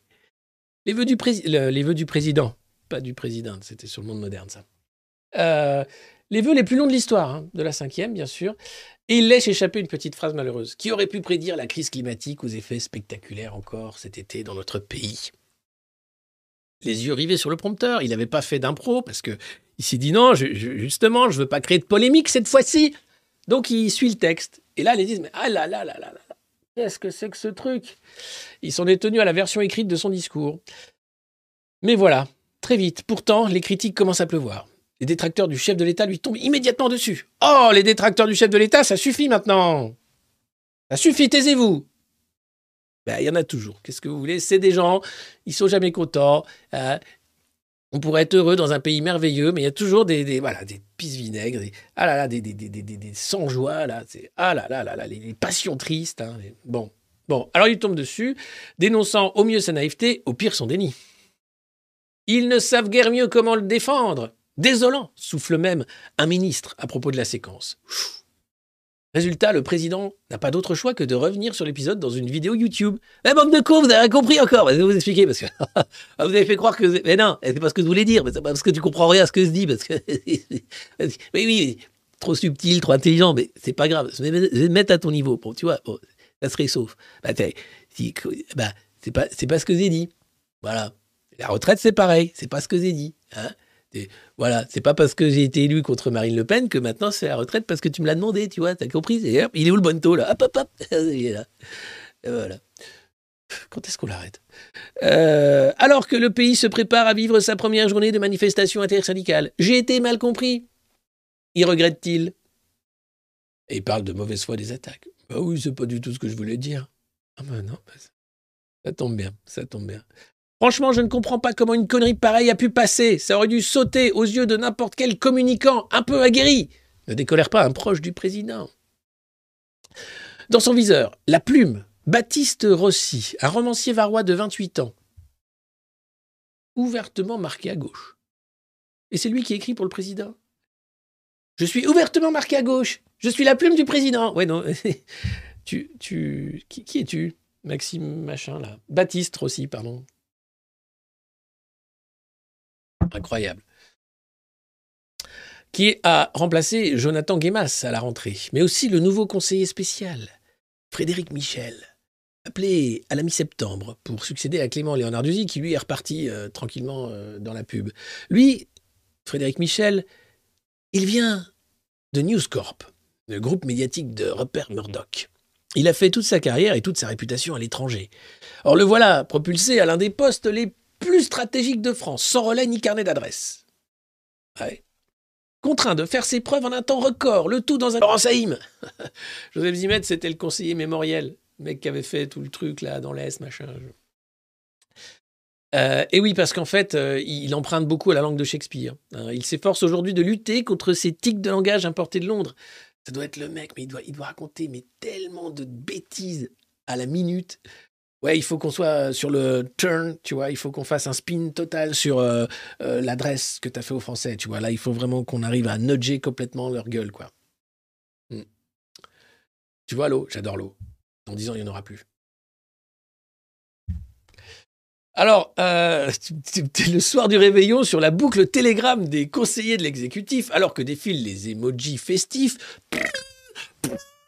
Bonne année Bonne année On va leur en foutre plein la gueule, ouais Non, emoji festif, lui, s'illustre en partageant un élément de langage un peu creux.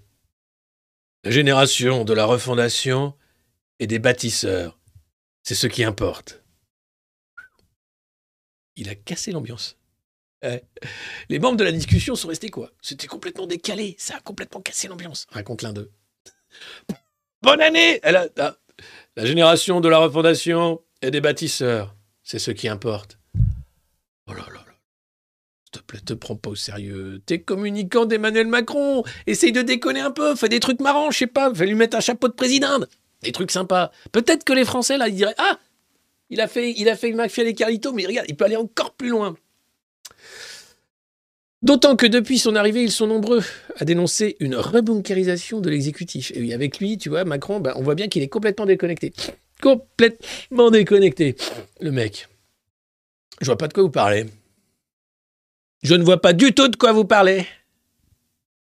Mais les Français sont très conscients qu'il faut la faire, cette réforme. Ah.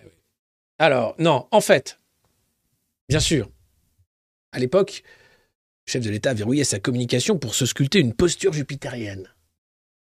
Ah, fallait placer le président de la République en surplomb. L'objectif a changé. Désormais, il faut mettre en valeur la trace que laissera Emmanuel Macron dans l'histoire. Alors, c'est pas compliqué, hein. Petite trace hmm, dans l'histoire. Elle est où? Pardon, excusez-moi, je suis à l'antenne, pardon. Elle a disparu, la trace. Comme elle est venue, disparue, incroyable. Euh, voilà, donc euh, non, il, voit le château se refermer. Euh, nous avions rendez-vous à trois reprises, blablabla. bref, enfin voilà. C'est assez génial. Donc voilà, vous êtes dans le sein des saints, la fabrique de la communication présidentielle. Incroyable, incroyable. Les mecs qui viennent de, de- de chez Murdoch pour ça, quoi. Quelle trace vas-tu laisser dans l'histoire? Je veux dire, non pas que sur le bureau Aucune. Les députés de la majorité veulent revenir sur les 35 heures. Plaît-il? Là, les députés de la majorité veulent revenir sur les 35 heures. Bon, les députés de la majorité. Ah oui, vous ouvrez donc un front euh, sur les retraites. Là, tous les Français se battent pour essayer de sauver ce qui est sauvable. Et là, tu te dis, bah, c'est le moment ou jamais pour foutre en l'air les 35 heures et les faire travailler encore plus longtemps. Hein? Ces Français qui ne foutent rien, qui passent leur temps à écouter des trucs sur YouTube, qui sont là au travail, ni ni ni, eh ben ils écoutent la revue de presse du monde moderne, dans le meilleur des cas, parce que là ils s'informent. Mais sinon, euh, ils sont sur TikTok à regarder des vidéos d'influenceuses qui montrent leurs fesses et leurs seins. C'est lamentable. Il est temps de travailler les Français. Il est temps de se remettre au travail. Et heureusement, heureusement que les députés de la majorité présidentielle sont là pour ça.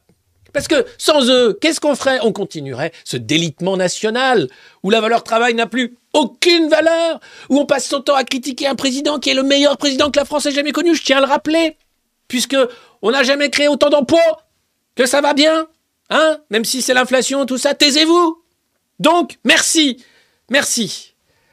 Ah, merci quand même, hein Heureusement qu'ils sont là, eux. Non, les mecs, ils se disent, on va tenter.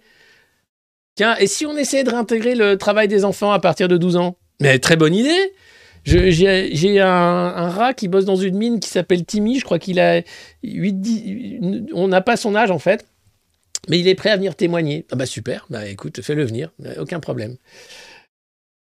Ah là là là là là là. Les mecs, mais ils doutent de rien. Mais continuez, continuez, ce que vous faites est phénoménal. Euh, Qu'est-ce que j'ai fait moi? Non, mais c'est pas ça. Hop Paf Maltraitance en EHPAD. La grande crainte des Français un an après le scandale Orpea. La crainte, c'est qu'on ne- on n'arrive pas à trouver des, super centenaires. Hein Parce que si les EHPAD font pas leur boulot. Ouais. Mamie Odette, euh, 112 ans, c'est pas assez. Poussez-la Poussez-la à 115, 117, il faut qu'on gagne, bordel Allez, poussez-la Euh, Regardez, c'est un cocktail que j'ai ramené, ça, c'est le médecin privé de. Prends-le, tu vas voir, elle a pété le feu, ma mignonnette. Euh, non, bah, les Français s'inquiètent parce qu'ils. Et après, moi, quand je serai vieux, je vais être maltraité. Alors bon, pour, ceux qui sont déjà en EHPAD, c'est compliqué. Bienvenue, Dusa, euh, dans la communauté merveilleuse des modernos. Euh, deux tiers s'inquiètent du traitement des personnes vulnérables. Seulement deux tiers. Il y a un tiers qui est là, non, c'est bon. Franchement, je trouve qu'on est encore bien gentil avec eux. Euh, C'est le tiers qui aime bien Macron, je pense. Les ministres des Solidarités annoncent des états généraux. Ah. Ah. Ah bah ça fait zizi, hein. Des états généraux. Alors, c'est qui, qui est le ministre des Solidarités? Si vous avez le nom, moi je, suis preneur, hein, mais euh, j'ai arrêté de suivre le gouvernement depuis un an parce qu'ils sont trop nombreux, puis on ne sait jamais qui ils sont. Alors, qui est le ministre des Solidarités et de la Cohésion sociale? C'est Jean-Christophe Combe. Lui, voilà. Super.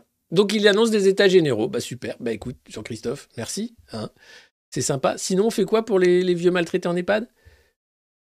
Des états généraux, d'accord, super. Quand ça Au printemps Mais ça, va, ça, va, ça va se bousculer avec les états généraux de, du ministre de la Santé, qui fait des états généraux de la Santé aussi euh, au printemps, je crois. Vous allez vous bousculer ou vous le faites ensemble? Comment ça se passe, les états généraux? Ça, ça, va s'appeler le Grenelle? Ça va s'appeler quoi? Ça va s'appeler le- la mayonnaise Faut qu'elle prenne comment, comment vous allez appeler ça? Quelle rue? La rue d'Anguin? Rue, de Bretagne? Je sais pas, non Les, les Bretagnes de Bretagne 2 De la solidarité? Je demande, hein, parce que bon, les Français sont un peu paumés. Mais euh, bon, voilà, les mecs, quand même, leur, métier, c'est de faire du blabla, de pondre du blabla ou d'en acheter à McKinsey. Voilà. Et puis, on ne pouvait pas passer à côté de cette nouvelle dans les pages chantées du Figaro. Le médecin britannique Joseph Mortimer Granville, inventeur du vibromasseur, que vous voyez, c'est le vibromasseur de l'époque. Alors vous allez me dire, mais qu'est-ce que fout un vibromasseur dans la revue de presse du monde moderne? Ben, Parce qu'on parlait des fake news. On parlait de la rigueur scientifique. Et il se trouve que on a fait croire que cet instrument, le vibromasseur, était là pour soigner l'hystérie. C'est euh, une universitaire américaine qui avait sorti un bouquin sur euh, le plaisir, je crois, ou je sais plus quoi, et qui a fait croire que Granville avait créé le vibromasseur pour soigner l'hystérie. Euh, il n'en était rien, c'était pour soulager la douleur. Et alors, ce vibromasseur ne pénétrait pas les orifices, non, il massait euh, simplement en surface euh, les endroits douloureux des personnes, des patients euh, que Granville voulait traiter. Il y avait beaucoup de traitements par, la vibration, y compris de Parkinson, des sièges vibreurs, des casques vibreurs, et ce vibromasseur également, donc l'invention. Et donc, l'universitaire américaine, qui a fait un best-seller, qui était invitée partout, a raconté n'importe quoi. Elle a ensuite expliqué que non, c'était une théorie, mais elle a été dépassée. Euh, et personne dans la communauté scientifique, bah, si, beaucoup avait dit elle raconte n'importe quoi, mais selon les invités pas en plateau. Et elle, elle a continué à faire croire que euh, ce vibromasseur donc servait à, calmer l'hystérie, alors qu'il n'en était rien et que ça n'avait rien à voir avec le plaisir. Voilà, donc simplement, voilà. Depuis le vibromasseur, bon, devenu tout à fait autre chose. hein. La Redoute euh, vendait encore le catalogue de la Redoute, hein, des vibromasseurs à se mettre sur la joue. Et puis maintenant, bah, c'est officiel, hein, vous pouvez vous le fourrer où vous voulez. ça n'a rien à voir avec un traitement médical euh, ou un massage. Enfin, ça- si, un massage, mais pas, enfin, pas, comme, enfin, je veux dire, pas la même chose. Voilà. Euh, sinon, après ce passage scientifique sur la vibration, les classes moyennes ne croient plus et n'écoutent plus ceux qui les dépossèdent. C'est Christophe euh, Guilly, je ne sais pas comment on prononce son nom, mais c'est très bien ce qu'il écrit sur les classes moyennes.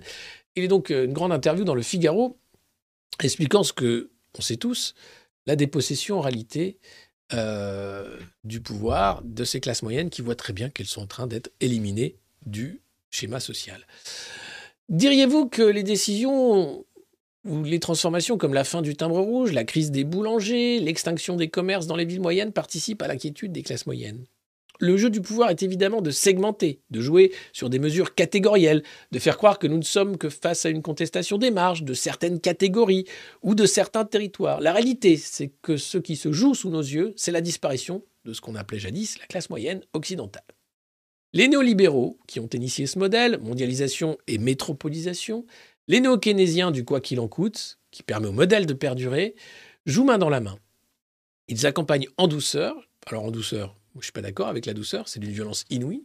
Ils sont très féroces dans euh, la suppression de la classe moyenne, ils veulent aller très très vite d'ailleurs. Euh, cette disparition en feignant de répondre à l'inquiétude par la distribution de chèques ou de quelques dotations sur les territoires.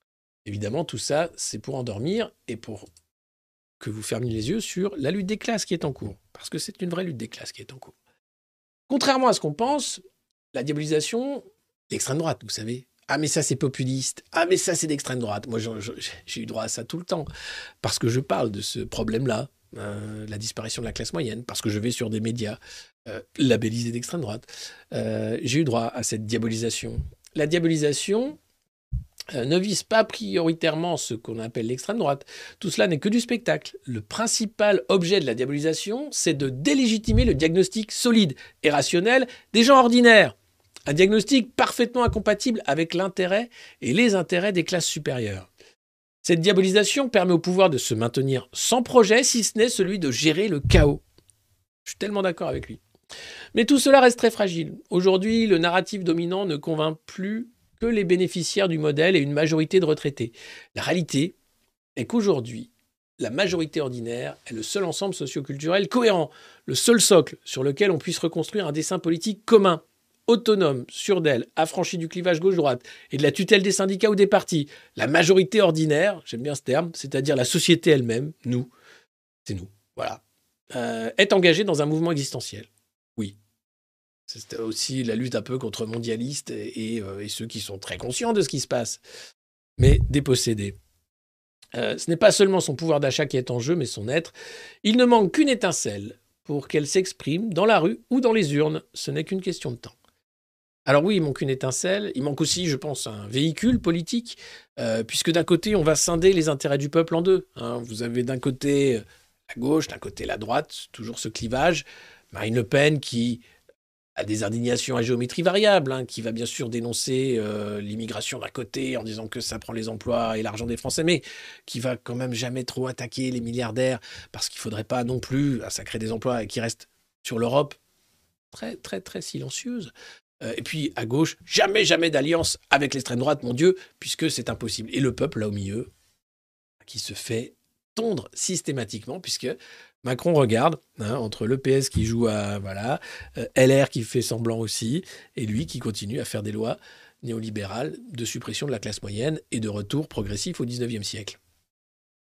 Tout ça fonctionne à merveille. Ce théâtre fonctionne à merveille. Donc je ne sais pas quelle sera l'étincelle, je ne sais pas quel sera le véhicule, mais oui, il y a un besoin essentiel de repolitiser le peuple. Et le populisme, ce n'est pas sale. Et je m'en fous de la diabolisation qui est en cours, la façon dont on va me labelliser, dont c'est déjà fait, dont on nous met dans des cases systématiquement, parce que nous essayons justement de faire cette jonction-là de la réalité. Voilà, la réalité ordinaire.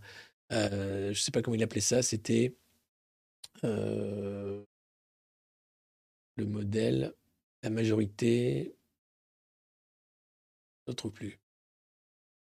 La majorité ordinaire, voilà. Trouve ça pas con comme terme. Oui, il y a l'UPR évidemment, mais qui a le droit de citer nulle part, qui est le seul depuis des années à dénoncer le rôle de l'Union européenne dans le sabordage des institutions et de la souveraineté et de la classe moyenne aussi. Euh, donc il faut bien sûr dépasser les clivages, il faut aller au-delà, il faut pouvoir remettre cette majorité ordinaire au cœur du débat politique et arrêter avec ces conseillers de McKinsey qui nous font croire qu'ils ont la politique, la seule et unique qui, nous va bien et qui va en plus dans le sens de nos intérêts, alors que c'est un massacre social et économique. Macron, c'est le chaos. C'est le chaos. Ah, ça y est, on va parler de Davos. Venez, on va faire le petit bilan de Davos quand même, parce que ça s'est fini, tout ça. Alors qu'est-ce qui s'est passé à Davos? La crise de la mondialisation bouscule le forum de Davos. Récit en coulisses des retrouvailles de l'élite politique économique mondiale sur fond de chocs multiples. Alors j'aime pas le terme élite, hein, surtout quand tu vois la gueule de l'élite. Euh, non, non, c'est des gens qui, qui, se sont arrangés hein, pour ne pas partager le pouvoir. Explique que toi, tu n'as rien compris. Au cours de son bref séjour en Suisse, Bono Le Maire, notre ministre du col roulé, euh, aura d'ailleurs pris le temps de voir les patrons de Coca-Cola, de Microsoft, qui lui assurent que la France reste une destination d'investissement. Bah oui, comme il n'y a pas eu de Choose France à Versailles, hein, le mec a dit bon, un petit lot de consolation. Alors, euh, quand est-ce qu'on va manger au château du Roi Soleil? Pas tout de suite, parce que les Français sont dans la rue. Attendez, on fera ça plus tard. Mais vous restez, hein vous, vous nous faites des emplois. oui, pas de problème, Bruno. On te, on te fait des emplois. Et peut-être que si t'es sage, t'auras le droit de te présenter en 2027 et d'être le prochain maltraitant de ces connards. Ah bah c'est super ça, merci beaucoup Monsieur le Président, pardon Monsieur le patron de Microsoft. Euh, mais aussi Catherine Tay, la représentante de Joe Biden pour le commerce, ainsi que l'influence sénateur démocrate Joe Manchin. Génial. Alors, je vous mets un petit, un petit, un petit medley de Bruno Le Maire à Davos. Hein On voit qu'il parle bien anglais. Hein est beau comme Macron. Elle pourrait être bien le prochain président de la France, à lui. Hein. Ah bah euh, ouais. Ah, regardez quand même. Hein. Ah oui, oui. Ah oui. Oui, oui, oui. We are back discussing over the future of the world and over the best solutions for the world. That's the first good news. Decarbonization of the economy is the biggest challenge that we have to face, which will help us to reconciliate growth Croissance and et climat. climate. We should be aware that over the last three years, we have entered a new era of globalization. We have shifted from a market driven globalization to a politically power driven globalization. China cannot be out, Après la Chine, évidemment. China must be in. Ah mais qu'est-ce qu'on ferait sans la Let's be very clear. The key question is not China first, or United States first, or Europe first. The key question for all of us and for all the nations in the world is climate first. And if we want to have climate first, we need to invest more in the fight against climate change. We need to invest more in the green industry. Voilà, merveilleux. hein, c'est Bruno à Davos. Alors, oh là là, mais vous êtes plein, plein de gens sont arrivés. Bonjour à tous, bienvenue, euh, bienvenue dans la revue de presse. Merci de nous rejoindre. C'est la revue de presse du monde moderne. Vous pouvez euh, mettre un pouce sous cette vidéo si vous l'aimez, la partager, et puis nous rejoindre dans cette merveilleuse communauté de la résilience et de la bienveillance qui est la communauté des Monanos. Voilà, bienvenue, merci. Alors, euh, quand même, Davos, ils se sont mis d'accord sur un truc, le climat. Ah, il faut sauver le climat. Ah, c'est le... Parce que ah, ça se réchauffe. Donc, si ça, euh, il faut absolument qu'on soit, par exemple, que l'Europe soit un continent qui soit climatiquement neutre à horizon 2050.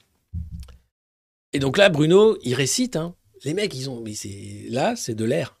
Donc ils, ré- ils ont des lignes. On leur dit tiens, tu vas dire ça, c'est bien, c'est à la mode.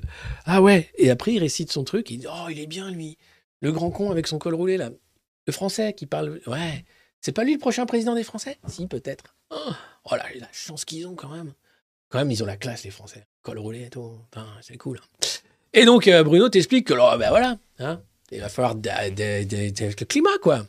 Puis il t'explique aussi que, et là, et là j'ai un peu tiqué, que la mondialisation était poussée par les forces économiques pendant des années, évidemment, hein, et que maintenant, elle est régulée ou même euh, orientée ou contrôlée par les politiques.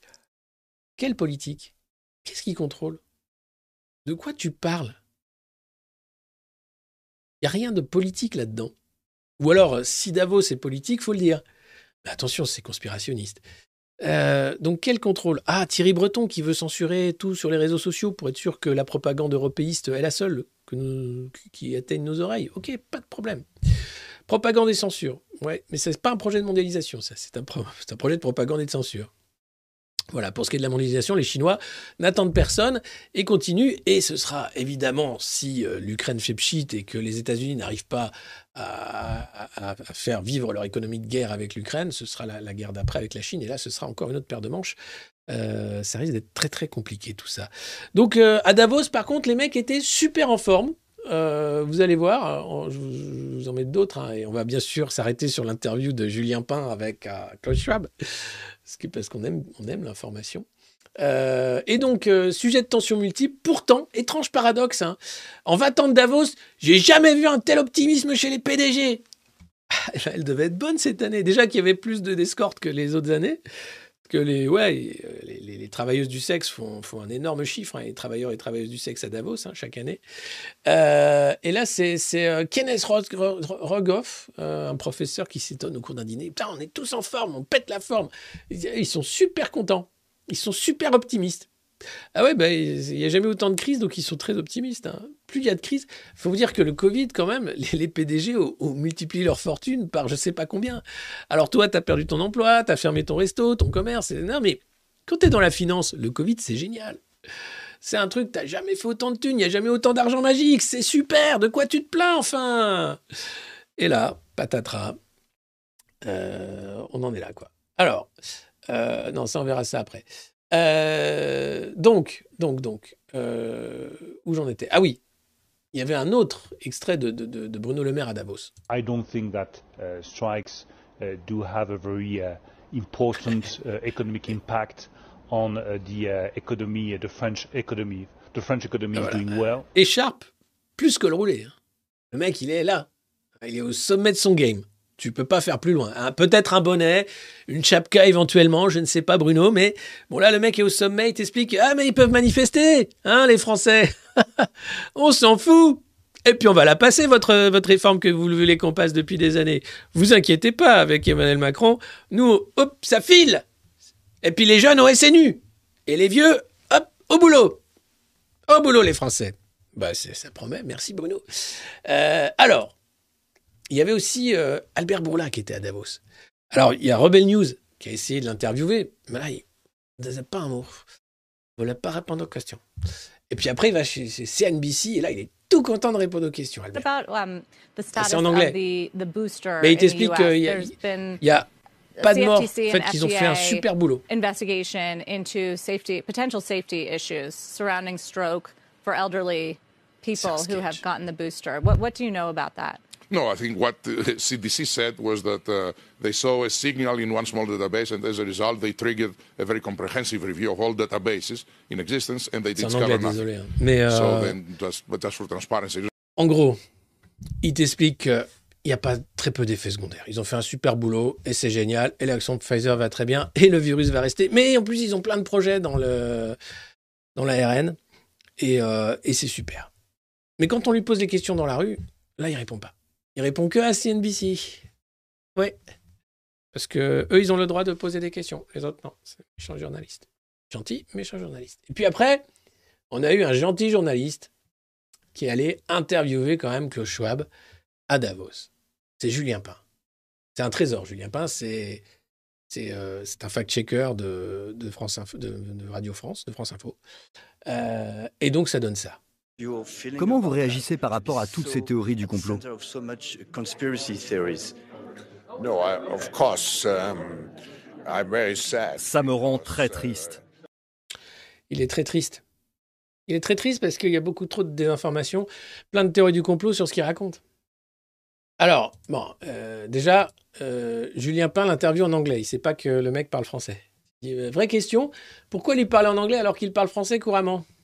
Je l'ai eu comme prof à l'Uni de Genève. ah bah pour être très honnête, je savais pas. J'ai lu son livre en anglais.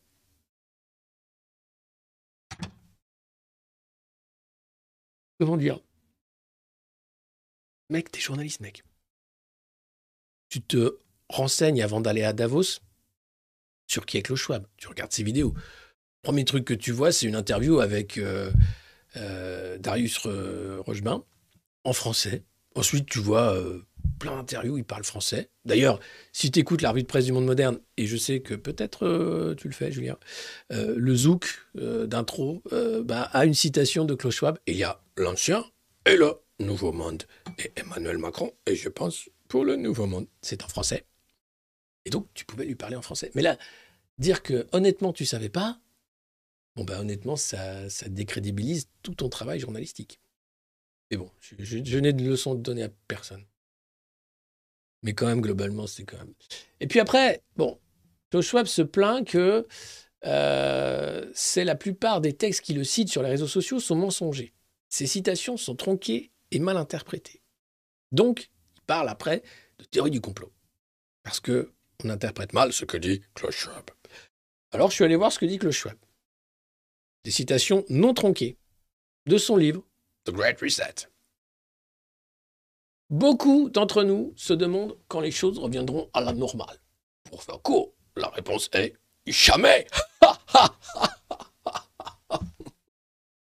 jamais. non, bon, là, évidemment, j'interprète. Euh, la normalité d'avant la crise est brisée et rien ne nous y ramènera. Bon, là, voilà. Euh, sans interprétation aucune. hein. Voilà. La normalité d'avant la crise est brisée et rien. Rien ne nous y ramènera. Je-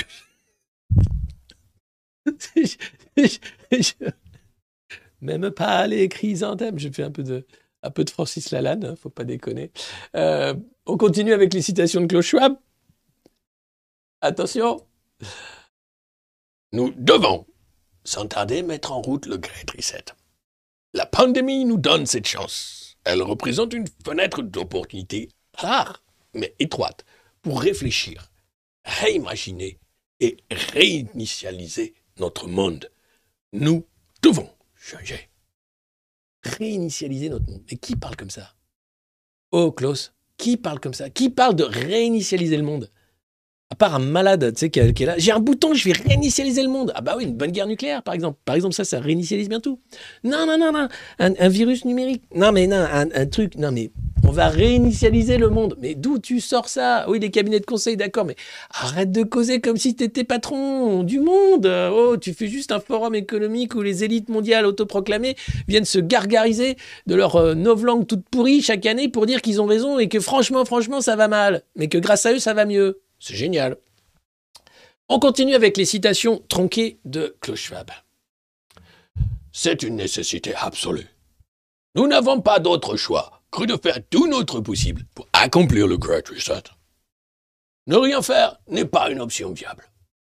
Une seule voie nous mènera vers un monde meilleur. Bon là, on est dans la secte. Une seule voie nous mènera vers un monde meilleur. Une seule voie nous mènera vers un monde meilleur. Une seule voie nous mènera vers un monde meilleur. Une seule voie nous mènera vers un monde meilleur. Ursula nous mènera vers un monde meilleur. Ursula nous mènera vers un monde meilleur. Ursula nous mènera vers un monde meilleur. Une seule voie nous mènera vers un monde meilleur. Répétez après moi. Une seule voie nous mènera vers un monde meilleur. C'est de la putain de secte, les gars. C'est pas autre chose, hein. Alors c'est de la secte de CSP+, hein.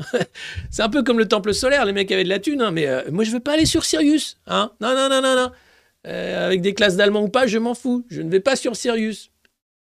Une seule voie nous mènera vers un monde meilleur.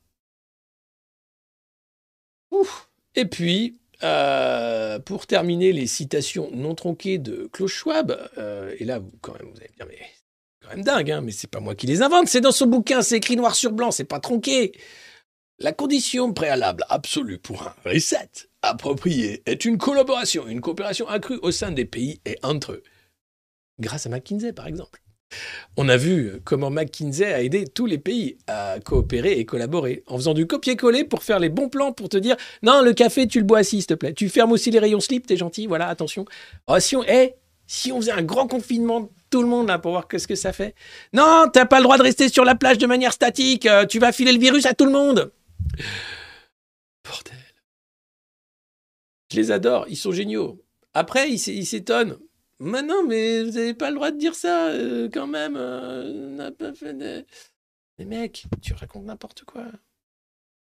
Euh, et après, tu te plains que c'est la théorie du complot. Alors, je pense pas, hein, soyons honnêtes, que les mecs sont en capacité d'un quelconque complot. Par contre, qu'ils se mettent d'accord pour ouvrir des nouveaux marchés, pour des cabinets de conseil qui vont vendre du flan à un prix très très cher, pour ensuite nous maltraiter, parce que bah, l'idée c'est qu'on crache de la thune hein, contre notre gré. Ça oui, c'est leur métier. Et ils le font très bien. Mais c'est un métier. Mais alors, grand reset. Ah, va? Eh, on n'est jamais, eh, est jamais allé aussi bien. Je vais te dire un truc. J'ai eh, j'ai jamais vu autant de crises. J'ai jamais été aussi bien, mec. Et je viens de voir euh, passer euh, Greta Thunberg, quoi. Elle a dit qu'il fallait faire gaffe, le carbone, tout ça. Il est garé où le jet? Bon, on y va. Allez, on y va. Allez, on se casse. C'était nul cette année. La fondue était dégueulasse. Ah oui, j'ai pas aimé. hein. Puis alors, tiens, Klaus, il a pris un coup. hein. Ah ouais, ouais, je crois que c'est. Ouais. Non, là, franchement. Puis alors, alors, les mecs, dans les rues de Davos, c'est très, très glissant. Donc, ils ont des crampons que tu peux enlever et mettre. Et là, je vous vois tout de suite. Ah non, elle va pas mettre des crampons. Mais si, si. Et c'est pour ça qu'ils marchent très vite sans, sans trop glisser, parce qu'ils ont les, participants avec leur badge, ont leurs petits crampons pour aller dans les rues de Davos très très vite, parce que c'est très glissant. Et puis ils ont fini, bien sûr, avec la fondue traditionnelle euh, à l'hôtel, qui était l'hôtel qui avait inspiré La Montagne Magique, livre merveilleux de, euh, sur l'effondrement justement de l'Europe à l'époque, euh, dans la, la Première Guerre mondiale. Et, et voilà, c'est tout. C'était Davos, c'est formidable. C'est un cirque chaque année, avec un écho phénoménal. Et cette idée du Great Reset, qui est une énorme fumisterie, euh, avec des gens qui se croient vraiment maîtres du monde. Alors, il s'agit du, du monde euh, occidental, puisque, comme je vous le disais, hein, pour les Africains, l'Ukraine est un conflit régional, il y a d'autres choses, mais vous avez effectivement le monde entier qui arrive, euh, qui essaye de discuter le bout de gras. Quand vous êtes patron, vous rencontrez plein de gens d'un coup. Quand il n'y a pas de Choose France et que tu peux pas aller bouffer à Versailles, bah t'as la fondue de Papy, Papy Schwab quand même à Davos, c'est sympa, et tu prends un peu des nouvelles des gosses, quoi. Voilà. Sinon, bonne nouvelle, la France va doubler le nombre d'assistants de langue allemande dans les écoles.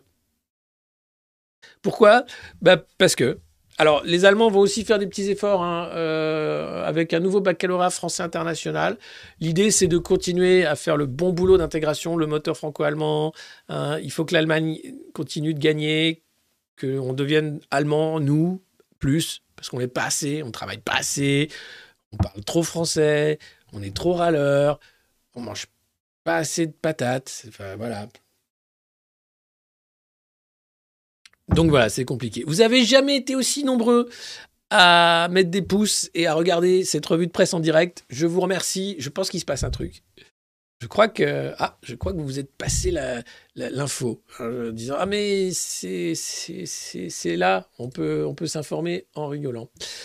Regardez des bovins, des vaches, des vaches. Eh bien figurez-vous que la France produit de moins en moins de viande de bœuf. Eh oui, c'est ballot. Alors que la demande est stable, voire en augmentation. Euh, la production a reculé de 4% l'an dernier. Résultat, les importations grimpent. Alors, on va vous expliquer comment et pourquoi. Euh, le gros des pertes, en fait, euh, s'explique notamment par euh, le départ en retraite de nombreux éleveurs qui ne sont pas remplacés parce que c'est un métier quand même difficile euh, où tu gagnes pas beaucoup ta vie. Et c'est pas parce qu'il y a moins de demandes, hein, c'est simplement parce qu'il y a moins de, gens qui veulent reprendre un élevage. Ça coûte trop cher, c'est compliqué et ça rapporte pas grand-chose. En six ans, la France a perdu 837 000 vaches. C'est une chute record de 9,6%. Euh, le troupeau tricolore est au-dessous de la barre des euh, 17 millions de têtes, le niveau le plus bas depuis plus de 10 ans. 17 millions de têtes, ça fait quand même des vaches hein, sur le territoire. Mais quand même, ça en fait moins qu'avant. Alors, comment ça se passe? Eh ben, pour compenser le repli de l'élevage français, et continuent à fournir les distributeurs et la restauration rapide, les importations s'envolent.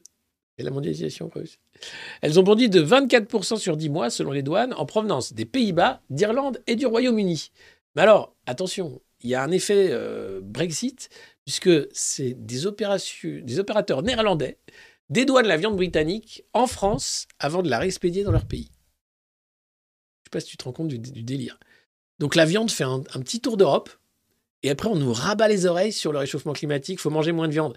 Bah, déjà, si on bouffait de la viande locale et qu'on arrêtait de faire des, des, jeux douaniers pour euh, dédouaner la viande en la faisant passer par je sais pas où pour après la revendre sur des marchés à droite à gauche, peut-être si on arrêtait les conneries en fait. Moi je veux bien, changement climatique, tout ça, ok. Mais si on arrêtait le gaspillage, si on arrêtait ce genre de conneries, si on arrêtait de nous prendre pour des cons, ça irait peut-être mieux. Je ça comme ça. Après, sans doute, je suis un ignoble euh, démago, hein, je dois raconter des bêtises, mais les mecs, quand même, font venir de la viande pour la rapatrier ensuite. Les Chinois font ça avec la, viande surgelée aussi. Ça, part d'un bout du monde à l'autre. Enfin, c'est c'est dingue, c'est dingue. Puis il y a eu le scandale de la viande de cheval, bien sûr, dans les produits surgelés, où on comprenait qu'en fait, tu vendais des minerais de viande, c'est-à-dire des bouts de viande qui servent à rien pour en faire de la pâtée ou des trucs. Mais alors là, ça faisait un circuit impressionnant, ça faisait quasiment le tour du monde pour finir dans l'assiette. C'est juste dingue, en fait. C'est ce monde est dingue. La mondialisation a créé un monde de dingue. Alors c'est après, il faut pas s'étonner si on parle de Great Reset. Hmm? Monde de dingue. Pauvre vache. va. Et puis, pour finir et pour euh, avec une note euh, bah, de rigolade, hein, parce qu'on a, s'est pas marré ce matin, c'était quand même bien triste. Non, c'était pas, c'était pas triste. C'est marré quand même. Quand même, en- il faut garder le moral. hein. Vous savez, euh, je pense que une des forces premières, ça va être de continuer de, se moquer d'eux parce qu'ils sont ridicules. Euh, si jamais on les prend au sérieux, on est mort. hein. Là, on finit, on est là. Oh là là, j'ai fait des stocks de PQ, on sait jamais. Allô, allô, Klaus Schwab, oui. Est-ce que, allô, Davos, vous m'entendez? Ah putain, ça marche pas, le récepteur marche pas. Ça ne marche pas. Euh, faut pas les prendre au sérieux, évidemment. Euh, donc on continue de- d'essayer de, rigoler. Alors, c'est euh, merci à, Philippe Duval. Je vous invite à le suivre sur Twitter. P underscore Duval, c'est son, son petit nom de tweetos. Moi, c'est Poulain 2012 sur Twitter, si vous ne me connaissez pas encore. Et ils font fort cette semaine, le groupe BFM RMC. Comme témoins dans les émissions, ils sont tombés. Alors, deux témoins pour défendre la réforme des retraites. C'est quand même. Joël, donc, hein, qui vous voyez avec son micro BFM, euh, qui est salarié du groupe et qui était censée être une citoyenne lambda qui défendait la réforme des retraites. Ah, bah, moi, je trouve que c'est quand même super. hein. Mais, allez, va-t'en. Merci. Et l'autre, alors c'est génial, c'est Alexis Vargon, qui n'est autre que le beau-frère de l'ancienne ministre Emmanuel Vargon, qui est maintenant à la tête de la commission de l'énergie. Alors lui, euh, il est commerçant, hein, situé boulevard du Temple, et il explique que ah bah, la manifestation a un impact hein, sur, euh, voilà, sur son affaire. hein, c'est quand même assez terrible. Donc les mecs vont chercher le beauf d'une ex-ministre de la Macronie, une salariée du groupe, pour témoigner comme citoyen. C'est comme le plombier macroniste. À chaque fois, ils vont chercher le mec qui a en fait une multinationale de la plomberie et qui t'explique Ah ouais, non, mais c'est compliqué en ce moment. Le boulanger macroniste, en fait, le mec, il a une succursale, il a 18 filiales partout en Europe où ils vendent des croissants, euh, machin, mais il t'explique, non, c'est compliqué. hein. À chaque fois, à chaque fois, ils vont chercher le commerçant macroniste. C'est un truc de dingue. C'est quand même, ils, ont un détecteur, les mecs, les journalistes de BFM. Hop, tiens, ça. Ah, je suis tombé sur un nid, là. C'est pas le macroniste, on y va. Hop, ils tendent le micro. Bonjour, vous pensez quoi de la... Rien, rien, tais-toi. Donc voilà, merci pour ce moment, on a bien rigolé. Euh, je vous cache pas qu'on a bien rigolé. Est-ce qu'on a d'autres trucs pour rigoler Euh, Ah, on avait, alors ça c'est en anglais aussi, je sais que vous aimez pas les trucs en anglais, mais euh, c'est juste pour vous montrer, c'est la patronne de, du FMI, euh, Christina Gorgieva, qui fait le même petit geste que Christine Lagarde, vous allez voir, c'est le petit geste du, du hump de l'inflation, et elle explique, c'est en anglais, mais en gros que ça va être super cette année, parce que la Chine s'ouvre à nouveau, donc on va pouvoir refaire un peu de croissance et tout, mais Bon, il risque d'y avoir un peu plus de chômage en fin d'année quand même. Mais sinon, ça va être super. my three takeaways from Davos. First, this year is going to be tough, but there are signs of resilience. Inflation is finally trimming down. Labor markets are strong. China is reopening, and that would help for growth to bottom out by the end of the year. But with interest rates still high, we may see towards the end of the year unemployment going up. And for many, many, many, many people, low growth means it would still feel like recession. Bon, allez, allez, arrête. Vous voyez qu'en langue des signes, ça marche aussi. hein. C'est impressionnant. Enfin, c'est pas la langue des signes, mais en geste. En gestuel, on comprend que. Allez, on sait pas trop quoi faire, hein. mais bon, bon, ça fait comme Christine, elle m'a dit de montrer. Et globalement, vous allez vous faire comme d'habitude. Mais j'ai pas besoin, de... même en anglais, vous comprenez Voyez, vous parlez anglais. Eh ben, voyez, il n'y a pas de perdants dans cette réforme des retraites. Il y a que des losers. C'est un terme anglais, tu peux pas comprendre. C'est pour dire qu'il n'y a pas de perdants. Ah bah, c'est super. Merci beaucoup. Alors voilà, donc euh, ne vous rouez pas sur le PQ la moutarde, les cornichons, tout ce qui va disparaître, les antibiotiques. Non, non, non, non, non, tout ça, laissez-les tranquillement sur les étals. Ils vont prendre 20%, 25%, 12%, on en parlait en début de cette revue de presse. C'est que le début. Merci à vous, c'est aussi que le début pour le monde moderne. Euh, 88 200 abonnés sur YouTube, je compte bien taper les 100 000 euh, avant la fin du mois de février avec votre aide. Donc n'hésitez pas à partager un maximum le lien de cette chaîne, à liker nos vidéos, à commenter évidemment et à en parler autour de vous avec ou sans casserole, euh, tout simplement parce que nous avons besoin de s'informer, de rire aussi, de ne pas prendre tout ça trop au sérieux, de prendre soin des uns et des autres. C'était la journée mondiale de la des solitudes, pardon, excusez-moi. Euh, donc j'espère que vous n'êtes pas senti trop seul. Euh, c'est aussi pour ça que nous faisons cette revue de presse qui est un agréable moment. Euh, nous avons beaucoup à nous dire. Demain matin, la revue de presse sera un peu plus tôt, donc vers 8h30 je pense. Donc soyez aux aguets. Et puis cette semaine, elle sera on the road. Euh, donc on verra euh, quand est-ce que je vais pouvoir la faire. Mais vous inquiétez pas, je ne vais pas vous lâcher dans la brousse euh, sans revue de presse, sachant que c'est maintenant un outil important pour ma liberté d'expression, compte tenu des circonstances. Voilà. Je vous remercie. Merci à vous d'être une des meilleures communautés qu'on trouve sur ces réseaux. On garde la pêche, bien sûr, et n'hésitez pas, bien sûr, à faire la retape parce que, parce que bah voilà, on compte sur vous. Bonne journée et prenez pas tout ça trop au sérieux si vous pouvez.